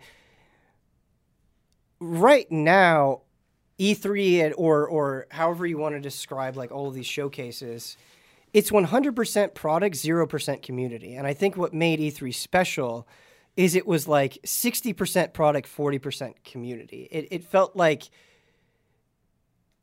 really the only people that watched E three were really into games, right? And you would have things like Giant Bomb would get like all these developers on late night parties, and they'd all get drunk and talk about things. Like E three really was not just about the games. It was a time for an industry to come together and celebrate and really share that passion with each other. And I think in the sake of convenience, because convenience is so good. I'm not sitting here being like, oh man, all technology is bad, or I don't want things to move forward. No, I love convenience.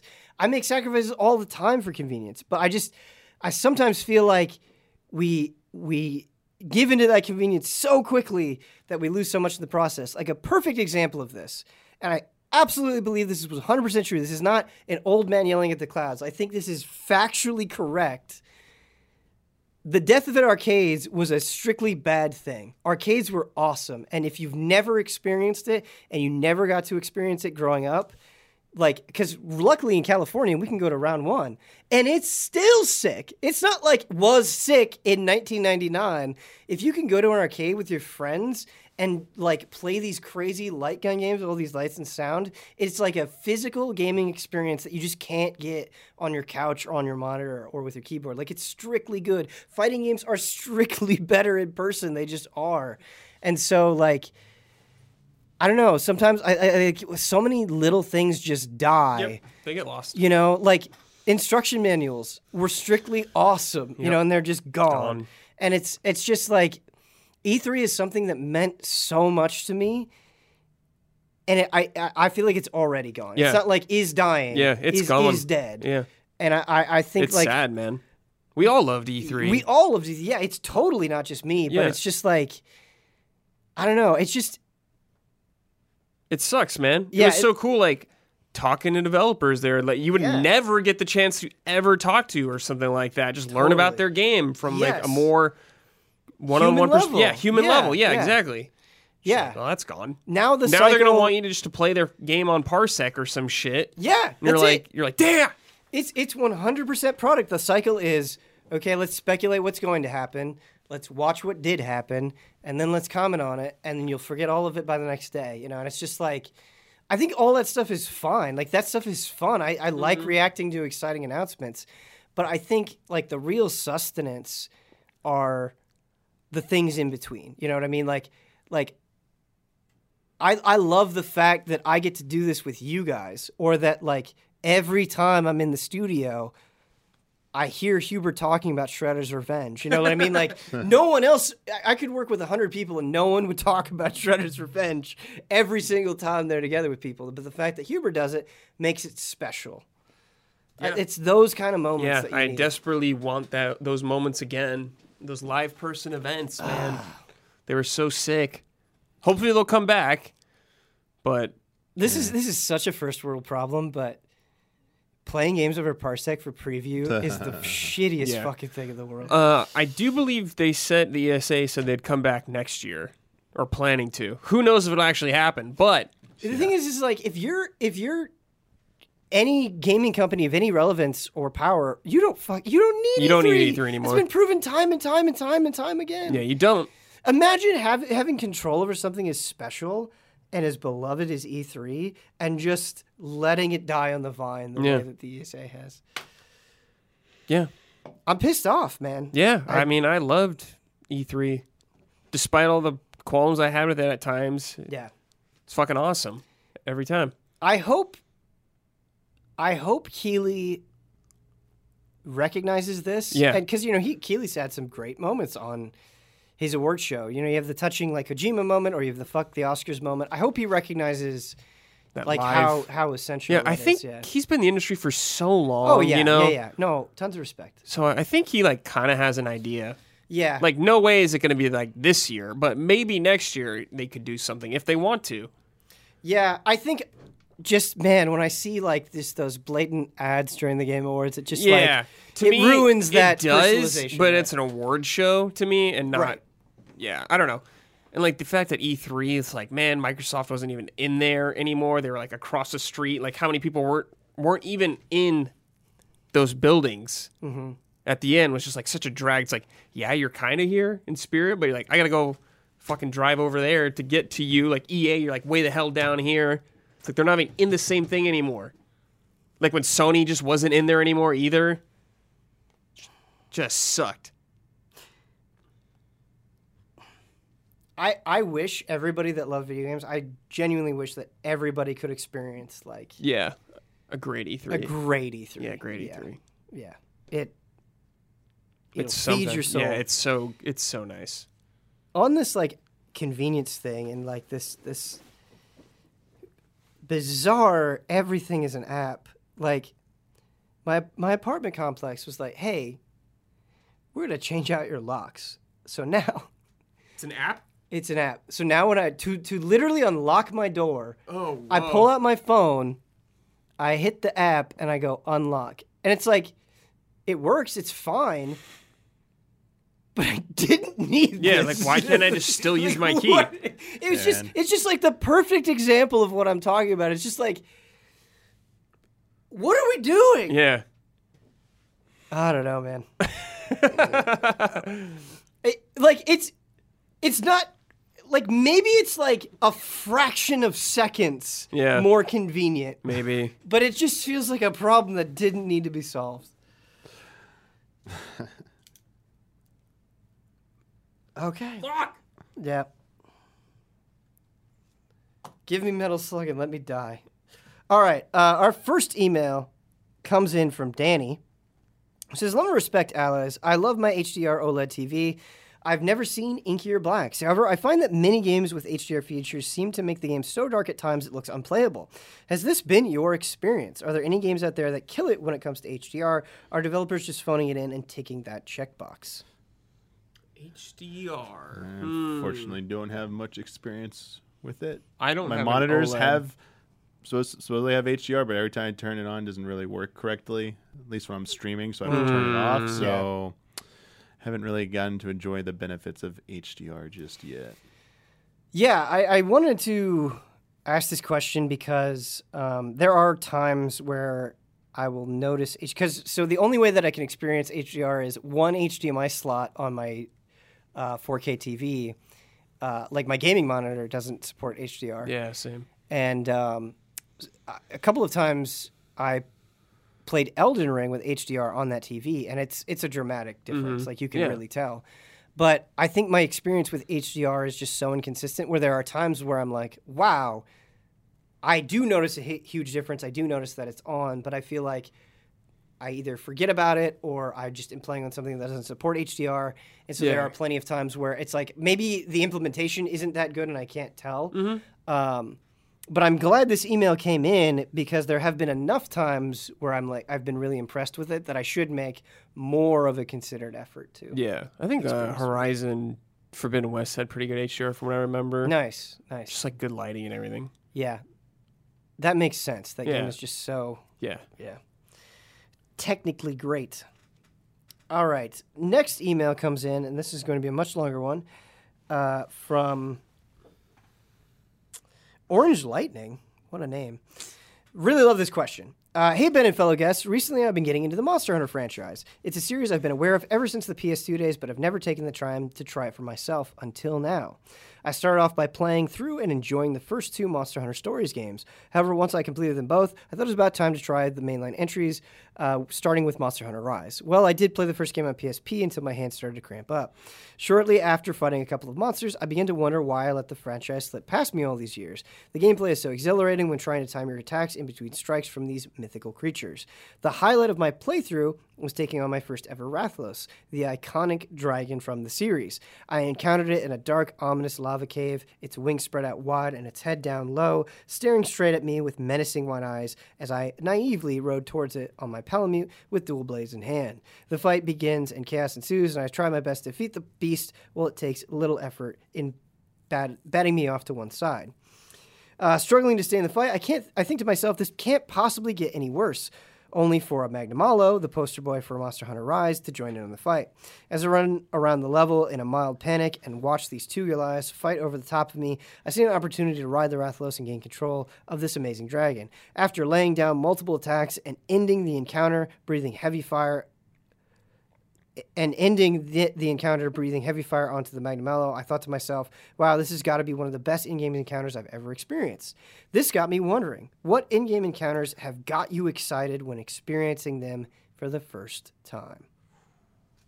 I mean, definitely Monster Hunter like World. When I saw those monsters fighting, I was like, whoa! Yeah, that's just sick. Cool. Yeah, yeah, it's still cool yeah. to this day. Mm-hmm. I have a weird one. This is the one that first came into mind, and I think it very much has to do with me being a child. Because I, I think, like, all of the J R P G tropes hadn't been embedded into me yet. I, yeah. they were, I was, you know, experiencing them relatively fresh. But I remember how fucking thrilled I was the first time I fought Cypher in Final Fantasy eight. Because they do a really good job in that game of... building up the rivalry between them, but your fellow schoolmates. And so by the time he's controlled by this, like, beautiful and mysterious sorceress, and you, like, go through that whole, like, it's after the parade, right? You go through, like, the whole parade, and then you finally, like, face out down with him, and, like, you you really have to, you're on, fi- finally, like, you're on different sides. I was, like, thrilled. You know, that classic anime J R P G Uh, sort of brotherly rivalry I was so excited about. Man, the simple one was just the... because I hadn't really played a lot of Resident Evil before Resident Evil four. Mm. So the village part, the first chainsaw showing up, like I'd never had anything in a game, I think up to that point, that so aggressively was after me. And of course, I don't know... first Resident Evil game, first time playing a game of this type where it had just evolved like their third person shooting. And so like I'm still dealing with wrapping my head around that, and this enemy just like relentlessly not stopping trying to ch chop your head off, and I'm like, that's a great answer. And like you man. shoot at it and it's like it doesn't stop. I'm like, wait, why aren't you stopping? I'm shooting you. Like everything else reacts in it, but like you got to unload because you had the weakest gun at the time. You got to unload a lot into it to make it like yep. stop in its tracks. And I didn't get the shotgun. And you didn't even know how to properly use the guns at that yeah, point. That time yeah. I'm like I'm still learning how to aim. I'm like, okay, I aim a little bit. I'm like, okay, cool. I can't run and shoot, but all right, I can stop and aim. Like just getting used to that. It was just so terrible. Tense and like I remember thinking that first first village part when I first played it was like impossible. I'm yeah. like, how am I supposed to beat this? I lost so I died so many times the first time I tried it. Yeah. Um, from like spectacle point of view though, another Final Fantasy one, just because it was so like insanely out there. It wasn't like the best boss fight, but the the final Seymour fight in Final Fantasy ten with those giant color wheels with all the elements just like spinning around, and there's like loony music playing at the same time, and I'm just like, what is this? It's like, you know what you made me think of, Damiani? What? The uh when you fight Anima. That oh fight was yeah fucking sick. mm. Yeah, seeing uh that it has like a thing under it too, and it's like, oh man, these designs are like really yeah. really really awesome. Um go ahead, Brad. I was gonna say um Resident Evil three Nemesis the first time back on P S one, because I never really encountered an enemy in a game like that mm-hmm. that would continuously stalk me throughout the game. It really freaked me out. Yeah, yeah, that's a good one. And I'll always remember just um fighting Ganondorf in Ocarina of Time, going up the tower and the organ playing, and you like finally get up there with them, play tennis with them real quick, then come crumbling down, you fight him, and he's like in that dark silhouette, and he pulls out those like two swords, man. I'll like never forget that. Um, Gray Fox in Metal Gear Solid oh, yeah. is one. Oh, yeah. I, Gray Fox is great. That fight left such an impression on me. My wife recently, she was like, do you ever get sick of it? Because you always use the name Gray Fox. And I, I just like... No, I I feel more serious about this than I should, but it's like, I will never get sick of it, and I am never not being Gray Fox. Until the day you put me in the ground, I will have Gray Fox as a username. Like, that's how much yeah. that character rattled my entire being, for sure. Um, which, like, she didn't mean anything by that saying. Mm-hmm. She wasn't putting much thought into it, but it's like, no. Okay, my, in... my iPad is showing me like, hey, do you remember that you took a bunch of pictures with your cats? Like, yes, thank you. that's, that's what happened. It was like, you want to see iPad. Your furry friends' nice, photos? Dude. No. That's funny. Not right now. On a show. No thanks, iPad. Um, Our last question, short but uh, good, from Isaac. Hi, allies. If we lived in a world where video games didn't exist, what do you think your obsession would be? Probably way more with music. Same. Just more. Yeah, I, I think if video games didn't exist, there's no way it wouldn't be music. Yeah. Maybe skateboarding, but yeah. probably music. Yeah, probably movies, and then, I mean, possibly anime more. What a weeb. Because... I could totally see it being anime. Because, uh, I mean, and like at one point in school, I was like, man, I want to like try and do this like filmmaking or movie production stuff. It seems really cool, and I'm really into it. And then... I mean, that's when I first, like, really gave anime a chance and stuff. Yeah. And I'm like, if video games didn't exist, like, anime probably would have been, like, ten times more, like, holy shit, what's it's going on here? It's the closest you can get. Because, yeah, I have no exposure to these, like, insane, over-the-top theatrics that, like, just, like, are only present in cartoons. But, but until that point, cartoons were, like, childish mm-hmm. and immature. Yeah. This mm-hmm. is like, no, we're serious. Like this, like, this is, like, an art form. Like, holy crap, I didn't know things could do this. So... Might just like double down on that, man, and just like go on like anime website, anime journalism. I want to make like a video where it's like a al- like an alternate timeline where Dominic is like an Dude, anime influencer. A M Vs, baby, let's go. Like, Linkin Park and Naruto, let's go. Hit Detection, a film by Michael Damiani. Yeah. Um, do you remember that like absurdly long period of time where it felt like the only anime that film critics would recognize without exception was yes, anything by Studio Ghibli, Ghost in the Shell, Akira, and that was it. Yeah, like, that's about it. Yeah. Nothing else mattered. Nothing, nothing else existed. Nothing else, yep, nothing else would get it. Didn't, uh, I think Spirited Away won an Oscar for Best Animated yeah. Feature, yeah. Ghibli. Oh, uh, yeah. Yeah. Yeah. Yeah. Yeah. But that's it. I was trying to think of another one. I think something got robbed a few years ago. Oh, was it? Was robbed. It something else nominated? It, was was it? Uh, was it Wind Rises? Mm, Should have no. been. Was it H- one of Hosoda's films? I think might have been. I'm trying to remember if it was that or if it was either a Ghibli film or was a, a, a no. His. Your Name. Oh no! Yeah, yeah, yeah, yeah. That was it. No, no, was wasn't it, it Your Name? Was you, I had no I, I don't oh, know if Your Name was nominated. Some anime a few years lost to one of the Disney films, one of the weakest Disney Pixar or efforts. I don't even think it was a Pixar one. I'm like, what happened? I think three of the movies nominated for Best Animated this year were Disney Pictures. Um, which one won this year? Encanto. Okay, that was pretty cool. I have not was seen it? That one. Yeah. So my so I have like fallen off the Disney train completely except for Marvel stuff. Um And Star Wars stuff, I guess, but like proper Disney stuff, I have not watched in a very long time. My wife, however, gigantic, like super gigantic Disney nerd, will watch out any schlock that they put out.